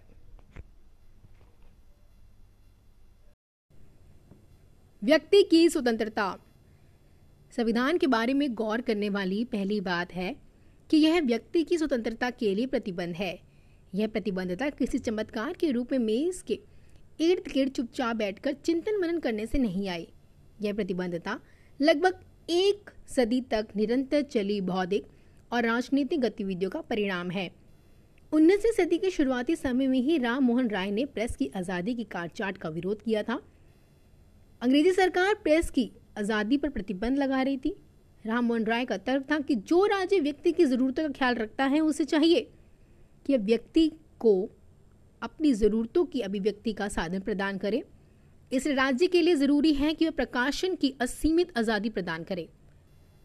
पूरे ब्रिटिश शासन के दौरान भारतीय प्रेस की आज़ादी की मांग निरंतर उठाते रहे। आश्चर्य नहीं कि आज अभिव्यक्ति की स्वतंत्रता हमारे संविधान का अभिन्न अंग है। इसी तरह, मनमानी गिरफ्तारी के विरुद्ध हमें स्वतंत्रता प्रदान की गई। आखिर कुख्यात रॉलेट एक्ट ने हमारी इसी स्वतंत्रता के अपहरण का प्रयास किया था और राष्ट्रीय स्वतंत्रता संग्राम के, ने इसके विरुद्ध जमकर लोहा लिया। इसके अतिरिक्त अन्य व्यक्तित्व, स्वतंत्रताएँ मसलन अंतरात्मा का अधिकार, उदारवादी विचारधारा का अभिन्न हिस्सा है। इस आधार पर हम कह सकते हैं कि भारतीय संविधान का चरित्र मज़बूत, उदारवादी बुनियाद पर प्रतिष्ठित है। मौलिक अधिकारों से संबंधित अध्याय में हम देख चुके हैं कि भारतीय संविधान व्यक्ति की स्वतंत्रता को कितना महत्व देता है। यहाँ इस बात को भी हम याद करें कि संविधान को अंगीकार करने के 40 वर्ष पहले भी भारतीय राष्ट्रीय कांग्रेस के प्रत्येक प्रस्ताव, योजना, विधेयक और रिपोर्ट में व्यक्ति की स्वतंत्रता की चर्चा रहती थी। इसे यूँ ही लिखने भर के लिए नहीं लिखा जाता था, बल्कि इसे एक ऐसा मूल्य माना जाता था जिस पर समझौता नहीं किया जा सकता। सामाजिक न्याय जब भारतीय संविधान को उदारवादी कहा जाता है तो इसका अर्थ इतना भर नहीं होता कि यह संविधान यूरोपीय, शास्त्रीय परंपरा के अर्थ में उदारवादी है। राजनीतिक सिद्धांत की अपनी किताब में आप उदारवाद के बारे में और समझेंगे। शास्त्रीय उदारवाद, सामाजिक न्याय और सामुदायिक जीवन मूल्यों के ऊपर हमेशा व्यक्ति को तरजीह देता है। भारतीय संविधान का उदारवाद इसे दो मायनों में अलग पहली बात तो यह है कि हमारा संविधान सामाजिक न्याय से जुड़ा है। अनुसूचित जाति और अनुसूचित जनजाति के लिए आरक्षण का प्रावधान इसका सर्वोत्तम उदाहरण है। संविधान निर्माताओं का विश्वास था कि मात्र समता का अधिकार दे देना इन वर्गों के साथ सदियों से हो रहे अन्याय से मुक्ति के लिए अथवा इसके मताधिकार को वास्तविक अर्थ देने के लिए काफ़ी नहीं है। इन वर्गों के हितों को बढ़ावा देने के लिए विशेष संवैधानिक उपायों की ज़रूरत थी। इस कारण संविधान निर्माताओं ने अनुसूचित जाति, अनुसूचित जनजाति के हितों की रक्षा के लिए बहुत से विशेष उपाय किए। इसका एक उदाहरण है अनुसूचित जाति और अनुसूचित जनजाति के लिए विधायिका में सीटों का आरक्षण। संविधान के विशेष प्रावधानों के कारण ही सरकारी नौकरियों में इन वर्गों को आरक्षण देना संभव हो सका। विविधता और अल्पसंख्यकों के अधिकारों का सम्मान। संविधान का उदार व सामुदायिक जीवन मूल्यों का पक्षधर है। भारतीय संविधान समुदायों के बीच बराबरी के रिश्ते को बढ़ावा देता है। हमारे देश में ऐसा करना आसान नहीं था, क्योंकि समुदायों के बीच अक्सर बराबरी का रिश्ता नहीं होता। समुदायों के बीच एक दूसरे के साथ अक्सर ऊंच नीच का रिश्ता होता है। जैसे कि हम जाति के मामले में देखते हैं, दूसरे जब समुदाय एक दूसरे को बराबरी का मानते हैं, तब बहुधा प्रतिद्वंदी बन जाते हैं। जैसा कि हम धार्मिक समुदायों के मामले में देखते हैं। संविधान निर्माताओं के सामने इस बात की कठिन चुनौती थी कि ऊंच नीच अथवा गहरी प्रतिद्वंदिता की मौजूदा स्थिति के बीच समुदायों में बराबरी का रिश्ता कैसे कायम किया जाए? समुदायों को उदार कैसे बनाया जाए? समुदायों को मान्यताएँ ना देकर इस समस्या का समाधान आसानी से किया जा सकता था। अधिकांश पश्चिमी राष्ट्रों के उदारवादी संविधान में ऐसा ही किया गया है। लेकिन ऐसा करना ना तो अपने देश में कारगर होता और ना ही वांछनीय इसका कारण यह नहीं कि भारतीय अन्य लोगों की तुलना में समुदायों से कहीं ज़्यादा जुड़े हैं। हर जगह के व्यक्ति सांस्कृतिक समुदाय से जुड़े होते हैं और ऐसा हर समुदाय की अपनी परंपरा, मूल्य रीति रिवाज तथा भाषा होती है। समुदाय का सदस्य इसमें भागीदार होता है। उदाहरण के लिए, फ्रांस और जर्मनी में व्यक्ति भाषाई समुदाय का सदस्य होता है और इससे वह बड़ी गहराई से जुड़ा होता है। हम लोग सामुदायिक जीवन मूल्यों को ज़्यादा खुले तौर पर स्वीकार करते हैं और यही बात हमें खास बनाती है। इससे भी ज़्यादा महत्वपूर्ण बात यह है कि भारत में अनेक सांस्कृतिक समुदाय है। जर्मनी था, अथवा फ्रांस के विपरीत, भारत में बहुत सी भाषाई और धार्मिक समुदाय हैं। कोई समुदाय दूसरे पर प्रभुत्व न जमाए, इस बात को सुनिश्चित करना ज़रूरी था। इसी कारण हमारे संविधान के लिए समुदाय आधारित अधिकारों को मान्यता देना ज़रूरी हो गया। ऐसा ही अधिकारों में एक है, धार्मिक समुदाय का अपनी शिक्षा संस्था स्थापित करने और चलाने का अधिकार। ऐसी संस्थाओं को सरकार धन दे सकती है। इस प्रावधान से पता चलता है कि भारतीय संविधान धर्म को सिर्फ़ व्यक्ति का निजी मामला नहीं मानता। धर्मनिरपेक्षता। माना जाता है कि धर्मनिरपेक्ष राज्य धर्म को निजी मामले के रूप में स्वीकार करते हैं। कहने का अर्थ यह है कि धर्मनिरपेक्ष राज्य धर्म को आधिकारिक अथवा सार्वजनिक मान्यता नहीं प्रदान करते। इसका क्या अर्थ? यह हुआ कि भारतीय संविधान धर्मनिरपेक्ष नहीं है। ऐसी बात नहीं है। यदि भी शुरुआत में धर्मनिरपेक्ष शब्द का ज़िक्र संविधान में नहीं हुआ था, लेकिन भारतीय संविधान हमेशा धर्मनिरपेक्ष रहा। हाँ यह भी है कि मुख्य धारा की पश्चिमी धारणा में व्यक्ति की स्वतंत्रता और व्यक्ति की नागरिकता से संबंधित अधिकारों की रक्षा के लिए धर्मनिरपेक्षता को धर्म और राज्य के पारस्परिक निषेध के रूप में देखा गया है। इसके बारे में आप राजनीतिक सिद्धांत में विस्तार से पढ़ेंगे। पारस्परिक निषेध शब्द का अर्थ होता है, धर्म और राज्य दोनों एक दूसरे के अंदरूनी मामले से दूर रहेंगे। राज्य के लिए ज़रूरी है कि वह धर्म के क्षेत्र में हस्तक्षेप ना करे। ठीक इसी तरह, धर्म को चाहिए कि राज्य के निजी में दखल ना दे और ना ही राज्य संचालन को प्रभावित करे। दूसरे शब्दों में, पारस्परिक निषेध का अर्थ है कि धर्म और राज्य परस्पर एकदम अलग होने चाहिए। धर्म और राज्य को एकदम अलग रखने की इस मुख्य धारा के नज़रिए का उद्देश्य क्या है? इसका उद्देश्य है कि व्यक्ति की स्वतंत्रता की सुरक्षा, जो राज्य संगठित धर्म को समर्थन देता है, वह पहले से ही मज़बूत धर्म को और ताकतवर बनाता है। धर्म, जब धर्म संगठन व्यक्ति के धार्मिक जीवन का नियंत्रण करने लगते हैं। जब वह यह तक बताने लगे कि किसी व्यक्ति को ईश्वर से किस तरह जुड़ाव रखना चाहिए, कैसे पूजा प्रार्थना करनी चाहिए और व्यक्ति के पास स्थिति में अपनी धार्मिक स्वतंत्रता की रक्षा के लिए राज्य से अपेक्षा रखने का विकल्प होना चाहिए। लेकिन जिस राज्य ने स्वयं इन संगठनों से हाथ मिला लिया हो, वह क्या सहायता देगा? इसलिए व्यक्ति की धार्मिक स्वतंत्रता की रक्षा के लिए ज़रूरी है कि राज्य धार्मिक संगठनों की सहायता ना करे। लेकिन इसके साथ साथ यह भी ज़रूरी है कि राज्य जैसी ताकतवर संस्था धार्मिक संगठनों को यह ना बताने लगे कि उन्हें अपना काम कैसे करना चाहिए। इससे भी धार्मिक स्वतंत्रता बाधित होती है। इसी कारण राज्य के लिए भी ज़रूरी है कि वह धार्मिक संगठनों को बाधा ना पहुँचाए। संक्षेप में, राज्य को चाहिए कि वह ना तो धर्म की मदद करे और ना ही उसे बाधा पहुँचाए। इसके बदले, राज्य के लिए धर्म से एक सम्मानजनक दूरी बनाए रखनी ज़रूरी है। ठीक इसी तरह राज्य को चाहिए कि नागरिकों को अधिकार प्रदान करते हुए वह धर्म को आधार ना बनाए। पश्चिमी दुनिया में ईसाई धर्म की कई शाखाओं में बट गया और प्रत्येक शाखा पर अपना चर्च था। इसी कारण ऐसा करना अनिवार्य हो गया। यदि राज्य की निष्ठा इनमें से किसी एक चर्च के साथ होती तो वह इस चर्च के सदस्यों को दूसरों के सदस्यों से ज़्यादा तरहीज देता।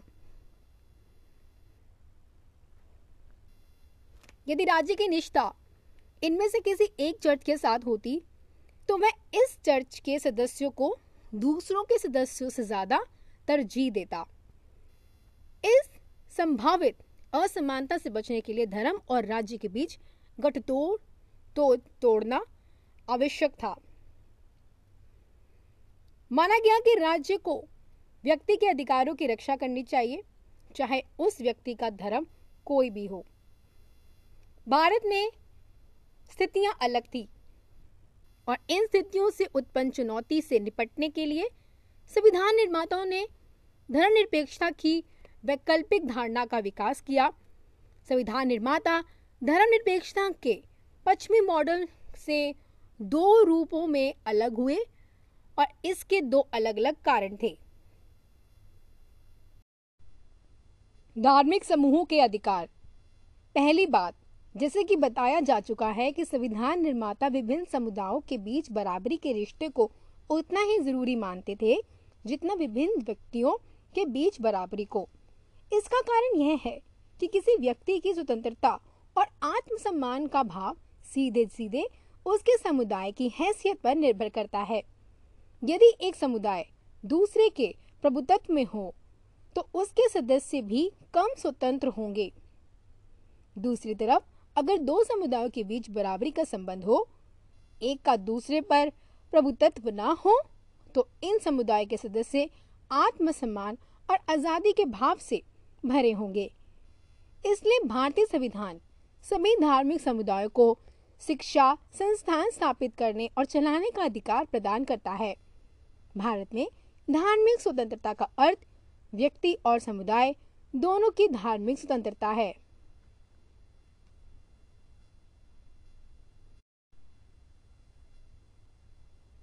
राज्य का हस्तक्षेप करने का अधिकार। दूसरी बात, धर्म और राज्य के अलगाव का अर्थ भारत में पारस्परिक निषेध नहीं हो सकता। ऐसा क्यों? ऐसा इसलिए कि धर्म से अनुमोदित रिवाज मसलन छुआछूत व्यक्ति को उसकी बुनियादी गरिमा और आत्मसम्मान से वंचित करते हैं। इन रिवाजों की पैठ इतनी गहरी और व्यापक थी कि राज्य के सक्रिय हस्तक्षेप के बिना इनके खात्मे की उम्मीद नहीं थी। राज्य को धर्म के अंदरूनी मामले में हस्तक्षेप करना ही पड़ा। ऐसे हस्तक्षेप हमेशा नकारात्मक नहीं होते। राज्य ऐसे में धार्मिक समुदायों की मदद भी कर सकता है। मिसाल के तौर पर धार्मिक संगठन द्वारा चलाए जा रहे शिक्षा संस्थान को वह धन दे सकता है। इस तरह राज्य धार्मिक समुदायों की मदद भी कर सकता है और बाधा भी पहुँचा सकता है। यह इस बात पर निर्भर है कि राज्य के किन कदमों से स्वतंत्रता और समता जैसे मूल्यों को बढ़ावा मिलता है। भारत में धर्म और राज्य के अलगाव का अर्थ पारस्परिक निषेध नहीं, बल्कि राज्य के धर्म से सिद्धांतगत दूरी है। यह एक जटिल विचार है। इससे राज्य को सभी धर्मों से दूरी रखने की छूट मिलती है, ताकि वे अवसर के अनुकूल धर्म के मामलों में हस्तक्षेप कर सके अथवा ऐसे मामलों में दखल देने से बचा रहे। यह इस बात पर निर्भर है कि इन दोनों में से किस कदम से स्वतंत्रता, समता और सामाजिक न्याय को बढ़ावा मिलता है। हमने कभी अब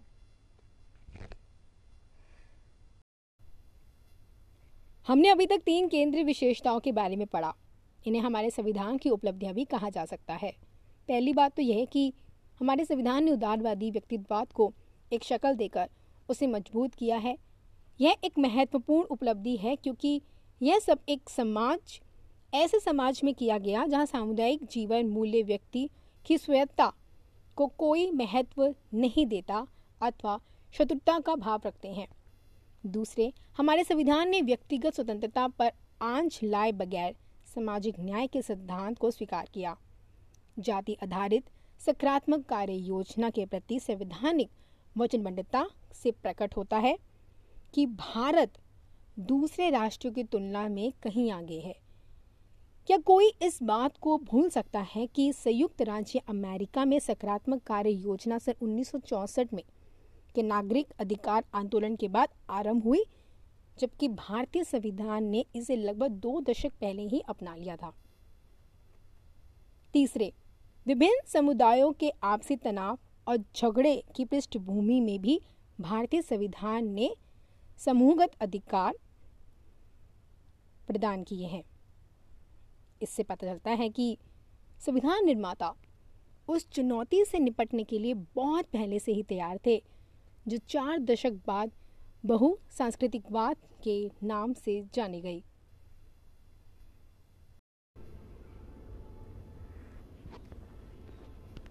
सार्वभौम मताधिकार दो अन्य केंद्रीय विशेषताओं को उपलब्धि के रूप में गिना जा सकता है। सार्वभौम मताधिकार के प्रति वचनबद्धता अपने आप में कोई कम, बड़ी उपलब्धि नहीं। खास तौर पर उस स्थिति में जब माना जाता हो कि भारत में परंपरागत आपसी ऊंच नीच का व्यवहार बहुत मज़बूत है और उसे समाप्त कर पाना लगभग असंभव है। सार्वभौम मताधिकार को अपनाना इसलिए भी महत्वपूर्ण कहा जाएगा क्योंकि पश्चिम के उन देशों में भी जहाँ लोकतंत्र की जड़ स्थायी रूप से जम चुकी थी कामगार तबके और महिलाओं को मतदान का अधिकार काफ़ी देर से दिया गया था। एक बार राष्ट्र के विचार ने समाज के अभिजातित तबके में जगह बना ली तो इसके परिणाम स्वरूप लोकतांत्रिक सब शासन का विचार भी पनपा इस प्रकार भारतीय राष्ट्रवाद की धारणा में हमेशा एक ऐसी राज्य व्यवस्था की बात मौजूद रही, जो समाज के प्रत्येक सदस्य की इच्छा पर आधारित हो। सार्वभौम मताधिकार का विचार भारतीय राष्ट्रवाद के बीच विचारों में एक है। भारत के लिए औपचारिक रूप से संविधान तैयार करने का पहला प्रयास कॉन्स्टिट्यूशन ऑफ़ इंडियन बिल के नाम से सन अठारह में हुआ था। इस पहले प्रयास में भी इसके लेखक ने घोषणा की थी कि प्रत्येक नागरिक अर्थात भारत में जन्मे व्यक्ति को देश के मामलों में भाग लेने तथा सरकारी पद हासिल करने का हक है। मोतीलाल नेहरू रिपोर्ट में नागरिकता की इस धारणा की पुष्टि करते हुए कहा गया कि 24 वर्ष की आयु के हर व्यक्ति को लोकसभा के लिए मतदान करने का अधिकार होगा। इस रिपोर्ट में ऐसे हर व्यक्ति को नागरिक का दर्जा प्रदान किया गया, जो राष्ट्रमंडल की भू सीमा में पैदा हुआ है और जिसने किसी अन्य राष्ट्र की नागरिकता नहीं ग्रहण की है। अथवा जिसके पिता इस भू सीमा में जन्म हो या बसे हों। इस तरह शुरुआती दौर में ही सार्वभौमताधिकार को अत्यंत महत्वपूर्ण और वैधानिक साधन माना गया, जिसके सहारे राष्ट्र की जनता अपनी इच्छा का इजहार करती है। संघवाद। जम्मू कश्मीर और पूर्वोत्तर से संबंधित अनुच्छेदों को जगह देकर भारतीय संविधान ने असमतोल संघवाद जैसे अत्यंत महत्वपूर्ण अवधारणा को अपनाया। संघवाद से संबंधित अध्याय में हमने देखा कि संविधान में एक मज़बूत केंद्रीय सरकार की बात मानी गई। संविधान का झुकाव केंद्र सरकार की मजबूती की तरफ़ तो है, लेकिन इसके बावजूद भारतीय संघ की विभिन्न इकाइयों की कानूनी हैसियत और विशेषाधिकार में महत्वपूर्ण अंतर है। अमेरिकी संघवाद की संवैधानिक बनावट समतोल है, लेकिन भारतीय संघवाद संवैधानिक रूप से असमतोल है। कुछ एक इकाइयों की विशेष जरूरतों को ध्यान में रखते हुए संघवाद की रचना में बराबर इस बात का ख्याल रखा गया कि इन इकाइयों के साथ संबंध अनूठे रहें अथवा इन्हें विशेष दर्जा प्रदान किया जाए। मसलन, भारतीय संघ में जम्मू कश्मीर का विलय इस आधार पर किया गया कि संविधान के अनुच्छेद 370 के तहत इस प्रदेश की स्वायत्ता की रक्षा की जाएगी। यह एकमात्र प्रदेश है जिसका अपना संविधान है।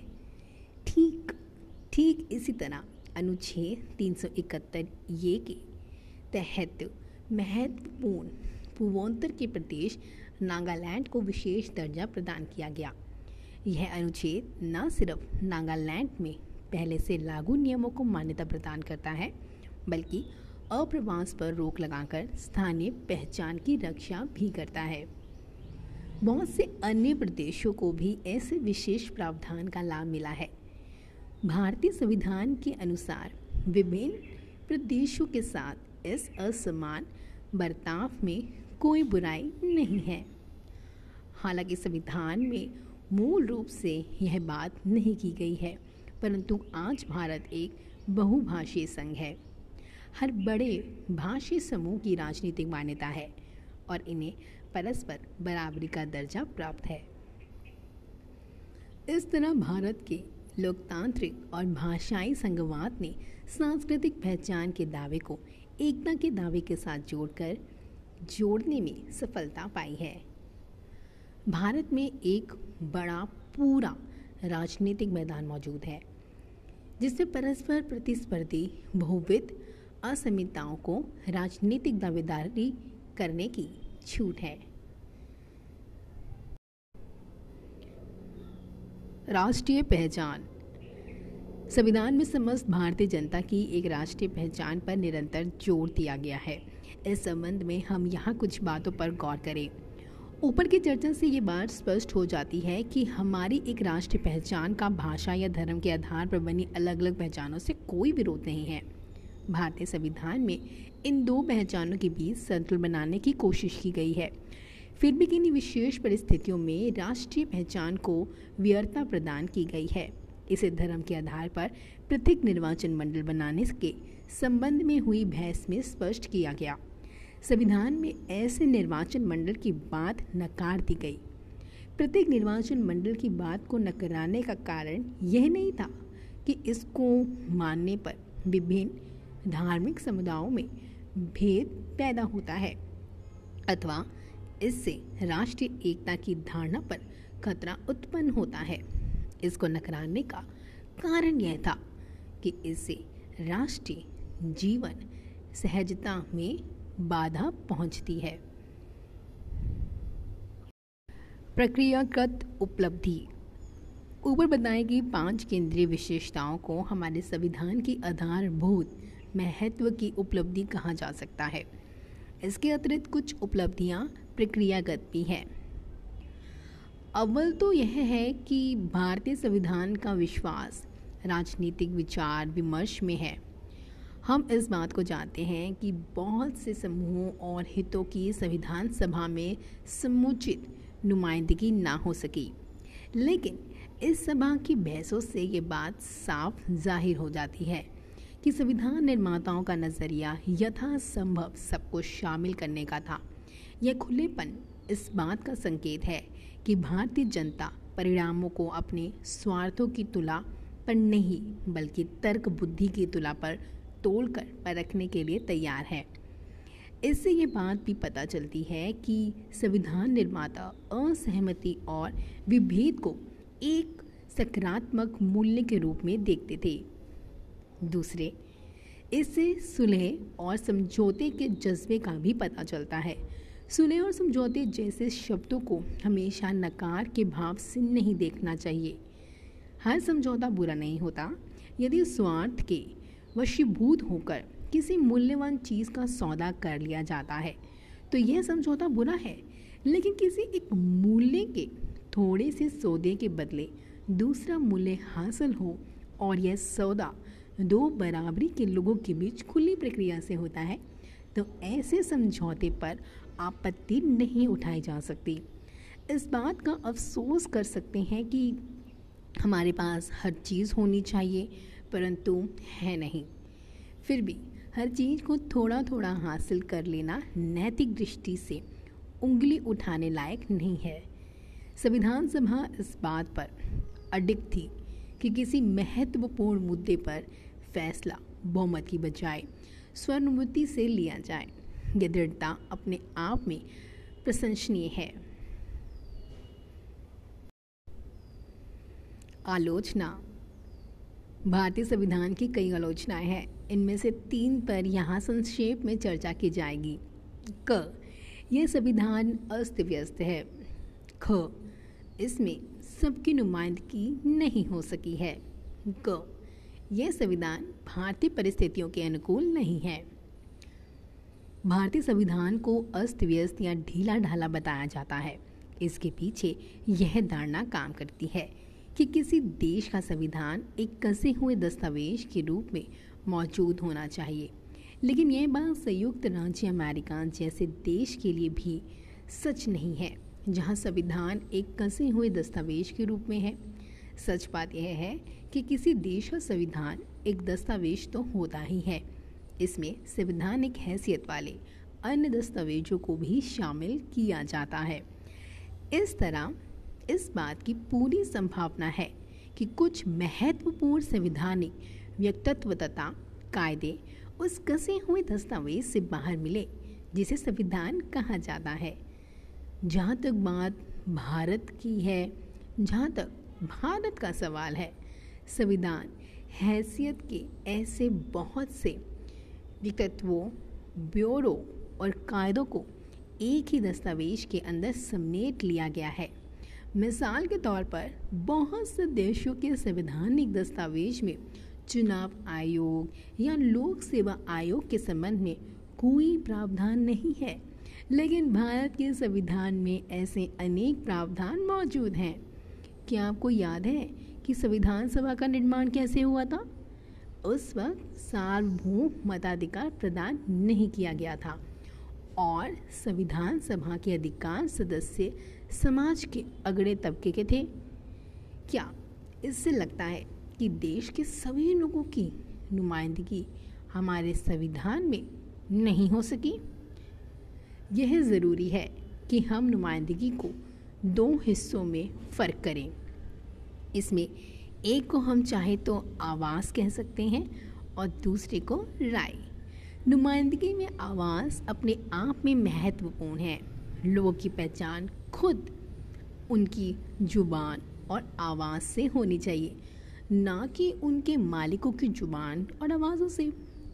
अगर हम इस दृष्टि से विचार करें तो हमारे संविधान में गैर नुमाइंदगी मौजूद मिलेगी, क्योंकि संविधान सभा के सदस्य सीमित मताधिकार से चुने गए थे, ना कि सार्वभौम मताधिकार से। बहरहाल, अगर हम नुमाइंदगी की दूसरी पहलू यानी राय पर गौर करें तो हमारे संविधान में गैर नुमाइंदगी नहीं मिलेगी। यह कहना तो खैर, अपने आप में एक अतिशयोक्ति है कि संविधान सभा में हर किस्म की राय रखी गई, लेकिन इसमें सच्चाई का एक पुट ज़रूरी है। यदि हम संविधान सभा में हुई बहसों को पढ़ें तो ज़ाहिर होगा कि सभा में बहुत से मुद्दे उठाए गए और बड़े पैमाने पर राय रखी गई। सदस्यों ने अपने व्यक्तित्व और सामाजिक सरोकार पर आधारित मसले ही नहीं, बल्कि समाज के विभिन्न तबके के सरोकारों और हितों पर आधारित मसले भी उठाए। क्या यह सहयोग मात्र है कि आज हर शहर के नुक्कड़ पर हमें हाथ में संविधान लिए अंबेडकर की प्रतिमा मिलती है? यह अंबेडकर के प्रति महज संकेतित श्रद्धांजलि नहीं है। यह प्रतिमा दलितों की इस भावना का इजहार करती है। कि संविधान में उनकी अनेक आकांक्षाओं की अभिव्यक्ति हुई है। एक अंतिम आलोचना यह है कि भारतीय संविधान एक विदेशी दस्तावेज़ है, जिसका हर अनुच्छेद पश्चिमी संविधानों की नकल है और भारतीय जनता के सांस्कृतिक भावबोध से इसका मेल नहीं बैठता। संविधान सभा में बहुत से सदस्यों ने यह बात उठाई थी। इस दृष्टि से भारतीय संविधान अत्यंत भ्रामक है, क्योंकि इस संविधान की सांस्कृतिक और मूल्य परगति, मती, भारत की असली जनता और उसके आचार विचार के सांस्कृतिक तथा मूल्य परगति, मति के अनुकूल नहीं है। एक अंतिम आलोचना यह है कि भारतीय संविधान एक विदेशी दस्तावेज़ है। इसका हर अनुच्छेद पश्चिमी संविधानों की नकल है और भारतीय जनता के सांस्कृतिक भावबोध से इसका मेल नहीं बैठता। संविधान सभा में भी बहुत से सदस्यों ने यह बात उठाई थी। इस दृष्टि से भारतीय संविधान अत्यंत भ्रामक है, क्योंकि इस संविधान की सांस्कृतिक और मूल्यपरक गतिपति भारत की असली जनता और उसके आचार विचार के सांस्कृतिक तथा मूल्यपरक गति मति के अनुकूल नहीं है। ये आरोप कितना सच है? ये बात सच है कि भारतीय संविधान आधुनिक और अत्यंत पश्चिमी है, लेकिन इससे यह पूरी तरह विदेशी नहीं हो जाता। पहली बात तो यह है कि अनेक भारतीयों ने चिंतन का न सिर्फ़ आधुनिक तरीका अपना लिया है, बल्कि उसे आत्मसात भी कर लिया है। इन लोगों के लिए पश्चिमीकरण अपनी परंपरा की बुराइयों के विरोध का एक तरीका था। राम मोहन राय से इस प्रवृत्ति की शुरुआत हुई थी और आज भी यह प्रवृत्ति दलितों द्वारा जारी है। वस्तुतः बहुत पहले यानी सन 1841 में ही ये बात ज़ाहिर हो गई थी कि उत्तर भारतीय के तिरस्कृत और अछूत खिलाने वाले दलित नए कानूनों का इस्तेमाल करने में ज़रा भी नहीं हिचकिचाए और इन लोगों ने नई विधि व्यवस्था का सहारा लेकर अपने ज़मींदारों के खिलाफ मुकदमे दायर किए। इस तरह आधुनिक कानून का सहारा लेकर लोगों ने गरिमा और इंसाफ के लिए अदालत का दरवाज़ा खटखटाया। दूसरे, जब पश्चिमी आधुनिकता का स्थानीय सांस्कृतिक व्यवस्था से टकराव हुआ तो एक किस्म की संकर संस्कृति उत्पन्न हुई। यह संकर संस्कृति पश्चिमी आधुनिकता से कुछ लेने और कुछ छोड़ने की रचनात्मक प्रक्रिया का परिणाम थी। ऐसी प्रक्रिया ना तो पश्चिमी आधुनिकता में ढूंढा जा सकता है और ना ही देसी परंपरा में। पश्चिमी आधुनिकता और देसी संस्कृति व्यवस्था के सहयोग से उत्पन्न इस बहुमुखी परिघटना में वैकल्पिक आधुनिकता का चरित्र है। गैर पश्चिमी मुल्कों में लोगों ने सिर्फ़ अपने अतीत के आचारों से छुटकारा पाने की कोशिश नहीं की, बल्कि अपने ऊपर थोपी गई पश्चिमी आधुनिकता के एक खास रूप के बंधनों को भी तोड़ना चाहा। इस तरह जब हम अपना संविधान बना रहे थे तो हमारे मन में परंपरागत भारतीय और पश्चिमी मूलों के स्वस्थ मेल का भाव था। यह संविधान सचेत, चयन और अनुकूल का परिणाम है, ना कि नकल का।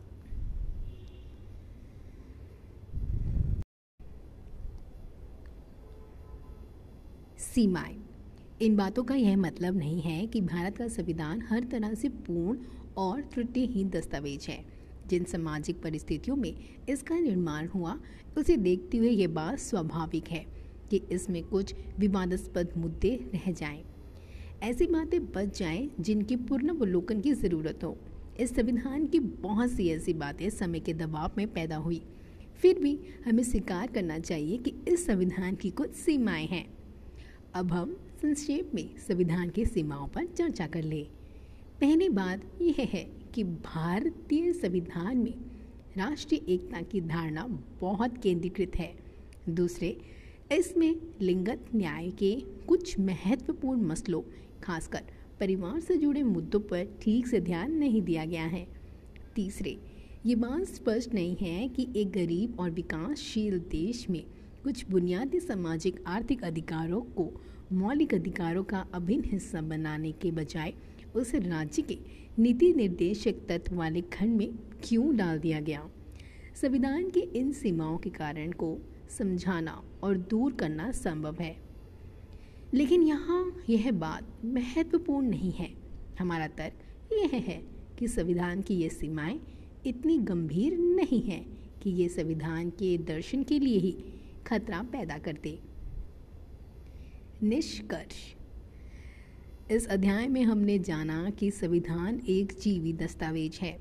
संविधान की केंद्रीय विशेषताएँ उसे जीवित बनाती है। कानूनी प्रावधान और स्थानिक व्यवस्था, समाज की ज़रूरत तथा समाज द्वारा अपनाए गए दर्शन पर निर्भर है। इस पुस्तक में हमने जिस स्थानीय व्यवस्था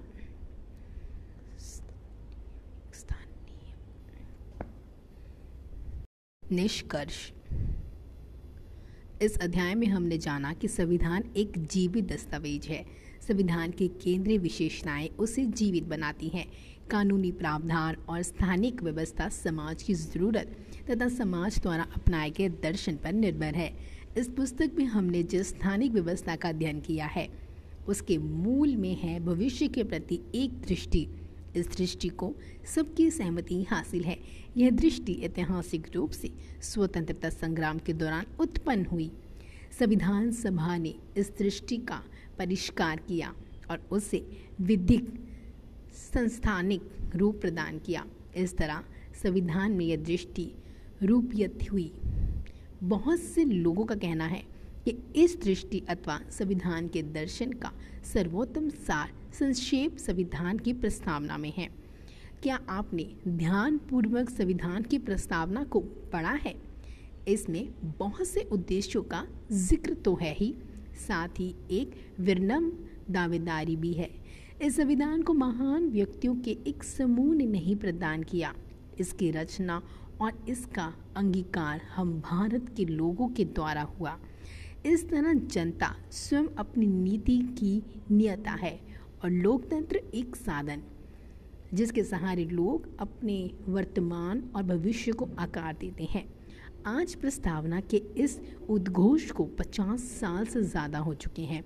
हम बहुत से मसलों पर लड़े हैं। हमने देखा है कि अदालतों और सरकारों के बीच अनेक व्याख्याओं पर असहमति है। केंद्र और प्रादेशिक सरकारों के बीच मत विभिन्न है।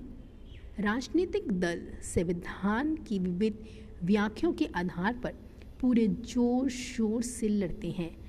अगले साल आप पढ़ेंगे कि हमारी राजनीति में बहुत सी समस्या और कमियाँ हैं।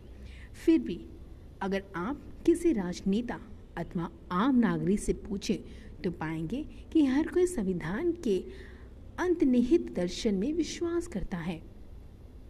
हम सब साथ रहना चाहते हैं और समता, स्वतंत्रता तथा पदुता की भावना में आधार पर समृद्धि करना चाहते हैं। संविधान की दृष्टि अथवा दर्शन में यह साझेदारी संविधान को अमल में लाने का महत्वपूर्ण परिणाम है। सन 1950 में इस संविधान का निर्माण एक महत्वपूर्ण उपलब्धि थी। आज इस संविधान के दर्शन को जीवित रखना हमारे लिए महत्वपूर्ण उपलब्धि होगी। कक्षा छठी सामाजिक एवं राजनीतिक जीवन भाग एक।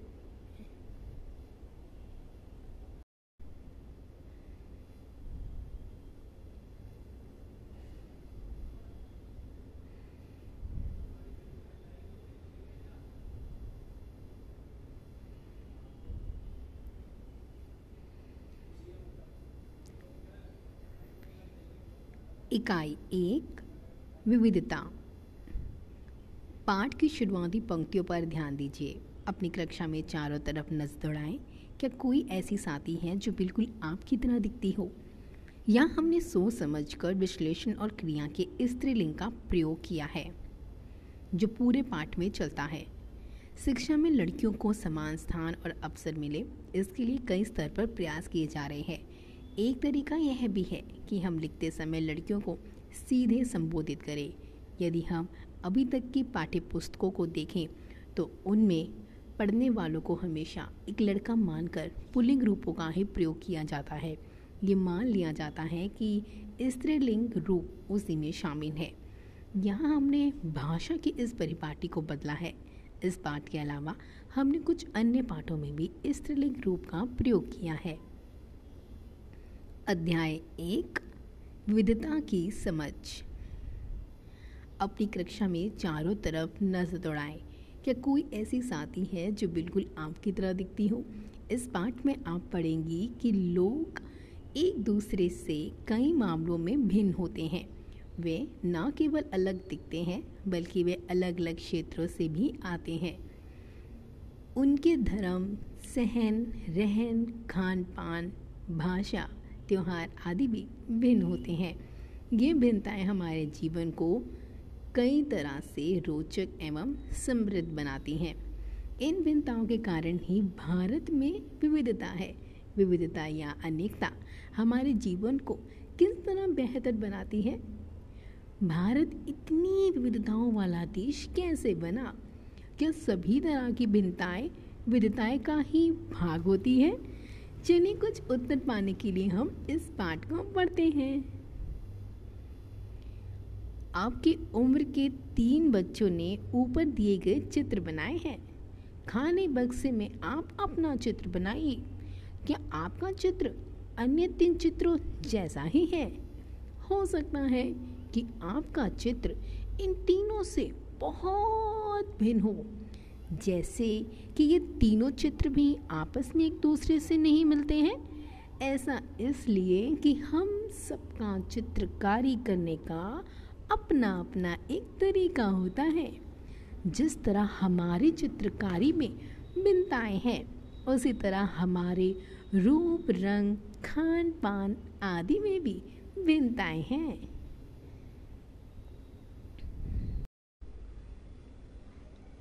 अपनी अध्यापिका की सहायता से ये पता कीजिए कि आप में से कितने साथियों के जवाब एक जैसे हैं। क्या कक्षा में कोई ऐसा साथी भी है जिनकी सूची आपकी सूची से हूबहू मिलती है? शायद नहीं हो। हालाँकि ऐसा होगा कि कई साथियों के कुछ जवाब आपके जवाबों से मिलते जुलते होंगे। कितने साथियों को आपके जैसे किताब पढ़ना पसंद है? आपकी कक्षा में विद्यार्थी कुल मिलाकर कितनी भाषाएँ बोलते हैं? इनसे अब तक आपको यह अंदाज़ा हो गया होगा कि कई मामलों में आप अपनी साथियों की तरह हैं और कई मामलों में आप उनसे बिल्कुल अलग हैं। दोस्ती करना। क्या ऐसे इंसान से दोस्ती करना आपके लिए आसान होगा जो आपसे बहुत भिन्न है? नीचे दी गई कहानी पढ़ें और इस बारे में सोचें। मैंने इसे एक मज़ाक की तरह लिया। मज़ाक तो कि फटे पुराने कपड़े पहने उस छोटे से लड़के के लिए था, जो जनपद की भीड़ भाड़ वाले चौराहे की लाल बत्ती पर अखबार बेचता था। मैं जब भी वहाँ से साइकिल से गुज़रता वहाँ अंग्रेज़ी का अखबार हाथ में लहराते हुए मेरे पीछे भागता और उस दिन की सुर्खियों को हिंदी अंग्रेज़ी के मिलते जुलते शब्दों में चिल्लाकर सुनाता रहता। इस बार मैं पटरी के सहारे रुका और मैंने उसे हिंदी का अखबार मांगा। उसका मुँह खुला का खुला रह गया। उसने पूछा मतलब आपको हिंदी आती है? बिल्कुल, मैंने अखबार से पैसे देते हुए कहा। क्यों? तुमने क्या सोचा? वह रुका। पर आप लगते तो बड़े अंग्रेज़ हैं, वह बोला। मतलब कि आप हिंदी भी पढ़ सकते हैं। हाँ बिल्कुल, पढ़ सकता हूँ। इस बार मैं थोड़ा अधीर होते हुए बोला। मैं हिंदी बोल सकता हूँ, पढ़ सकता हूँ और लिख भी सकता हूँ। मैंने स्कूल में दूसरे सब्जेक्ट विषय के साथ हिंदी पढ़ी है। सब्जेक्ट उसने पूछा, अब जो कभी स्कूल नहीं गया, उसको मैं क्या समझाता कि सब्जेक्ट क्या होता है? वे कुछ होता है, मैंने शुरू किया ही था कि बत्ती हरी हो गई और मेरे पीछे गाड़ियों ने हॉर्न का शोर सौ गुना बढ़ा दिया। मैंने भी अपने आप को ट्रैफ़िक के साथ आगे बढ़ने दिया। अगले दिन मैं फिर से वहाँ पर था। मैं मुस्कुराया रहा था और मेरी तरफ़ हिंदी का अखबार बढ़ाते हुए उसने कहा, भैया भैया भैया, आपका अखबार। अब बताइए, ये सब्जेक्ट क्या चीज़ है? अंग्रेज़ी का यह शब्द उसकी ज़बान पर अजीब लग रहा था। ऐसा लगा मानो अंग्रेज़ी में सब्जेक्ट शब्द का जो दूसरा अर्थ है प्रजा, उस अर्थ में वह उसका प्रयोग कर रहा है। ओह यह कुछ पढ़ाई लिखाई से संबंधित है, मैंने कहा। उसके बाद चूँकि बत्ती लाल हो गई थी, सो मैंने पूछा, तुम कभी स्कूल गए हो? कभी नहीं, उसने जवाब दिया। फिर बात बढ़ाते हुए उसने गर्व से कहा, मैं जब इतना ऊँचा था, तभी से मैंने काम करना शुरू कर दिया था। उसने मेरी साइकिल की गद्दी के बराबर अपने आप को नापा पहले मेरी माँ मेरे साथ आती थी, लेकिन अब मैं अकेला ही कर लेता हूँ। अभी तुम्हारी माँ कहाँ है? मैंने पूछा। पर तब तक बत्ती हरी हो गई थी और मैं चल पड़ा। मैंने उसे अपने पीछे कहीं से चिल्लाते हुए सुना, वह मेरठ में है और उसके साथ बाकी ट्रैफ़िक के शोरगुल में डूब गया। मेरा नाम समीर है, उसने अगले दिन कहा, और बड़े शर्माते हुए मेरा नाम पूछा, आपका नाम? यह तो बड़े आश्चर्य की बात थी। मेरी साइकिल डगमगाई, मेरा नाम भी समीर है, मैंने बताया। क्या? उसकी आँखें एकदम से चमक उठी। हाँ मैंने मुस्कुराते हुए कहा, तुम्हें पता है, समीर का अर्थ है हवा, पवन। और पवन पुत्र कौन है, जानते हो ना? हनुमान। तो अब से आप समीर एक और, मैं समीर दो। उसने खुश खुश होते हुए कहा हाँ हाँ ठीक है। मैंने जवाब दिया और अपना हाथ आगे बढ़ाया। हाथ मिलाओ समीर तो उसने छोटा सा हाथ मेरे हाथ में एक नन्ही चिड़िया की तरह समा गया मैं साइकिल चला के आगे बढ़ चुका था, पर उसके हाथ की गर्माहट अभी तक महसूस कर रहा था। अगले दिन, उसके चेहरे पर उसकी चिरप्रचित मुस्कान नहीं थी। मेरठ में बड़ी गड़बड़ हो गई है, उसने कहा। वहाँ दंगों में बहुत सारे लोग मारे गए हैं। मैंने मुख्य अखबार की सुर्खियों में देखा। बड़े बड़े अक्षरों में लिखा था, सांप्रदायिक दंगे। लेकिन समीर, मैंने शुरू किया ही था। मैं मुस्लिम समीर हूँ, वे बोल पड़ा। और मेरे सभी लोग मेरठ में हैं। उसकी आँखें भर आई। जब मैंने उसके कंधे पर हाथ रखा तो उसने नज़र ऊपर नहीं उठाई। अगले दिन वह चौराहे पर नहीं था। ना उसके अगले दिन। वे दिखा और ना आगे भी कभी दिखा। अंग्रेज़ी या हिंदी का कोई अखबार मुझे नहीं बता सकता था कि मेरा समीर दो आखिर कहाँ गया। जहाँ समीर एक को अंग्रेज़ी ज़्यादा अच्छी लगती थी, वहीं समीर दो हिंदी बोलता था। हालाँकि दोनों की भाषाएँ अलग अलग है। फिर भी दोनों एक दूसरे से बात कर पाए। उन्होंने इसके लिए प्रयास किया, क्योंकि उनके लिए बात करना महत्वपूर्ण था। समीर एक और समीर दो की धार्मिक व सांस्कृतिक पृष्ठभूमियाँ भी अलग अलग है। जहाँ समीर एक हिंदू है, वहीं समीर दो मुसलमान हैं। दोनों में दोस्ती हुई, क्योंकि दोनों दोस्ती करना चाहते थे। खान पान पहनावा, धर्म, भाषा आदि की ये भिन्नताएँ विविधता के पहलू हैं। अपनी विविध धार्मिक और सांस्कृतिक पृष्ठभूमियों के अलावा, समीर एक और समीर दो, कई अन्य मामलों में एक दूसरे से अलग थे। उदाहरण के लिए, समीर एक ने स्कूल में पढ़ाई की थी, जबकि समीर दो अखबार बेचता था। समीर दो को स्कूल जाने का मौका मिला ही नहीं। आपने संभवतः अपने इलाके में ऐसे कई लोगों को देखा होगा, जो गरीब हैं और जिनकी भोजन, घर और कपड़े की ज़रूरतें भी पूरी नहीं हो पाती। ये फ़र्क उस फ़र्क से अलग है, जिसके बारे में हमने पहले पढ़ा। यह विधुता का रूप नहीं है, बल्कि गैर बराबरी का रूप है। गैर बराबरी का मतलब है कि कुछ लोगों के पास ना अवसर है और ना ज़मीन, ना पैसा, ना संसाधन, जो दूसरों के पास है। इसलिए गरीबी और अमीरी विविधता का रूप नहीं है। यह लोगों के बीच मौजूद असमानता यानी गैर बराबरी है। जाति व्यवस्था असमानता का एक और उदाहरण है। इस व्यवस्था में समाज को अलग अलग समूहों में बांटा गया। इस बंटवारे का आधार था कि लोग किस किस तरह का काम करते हैं। लोग जिस जाति में पैदा होते थे, उसे बदल नहीं सकते थे। उदाहरण के लिए अगर आप कुमार के घर पैदा हो गई हो तो आपकी जाति कुम्हार की होती है और आप बस वही बन सकती हैं। कोई व्यक्ति जाति से जुड़ा अपना पेशा भी नहीं बदल सकता था। इसलिए उस ज्ञान के अलावा किसी अन्य ज्ञान को हासिल करना ज़रूरी नहीं समझा जाता था। इससे गैर बराबरी पैदा हुई। आप इस बारे में अगले पाठों में पढ़ेंगी।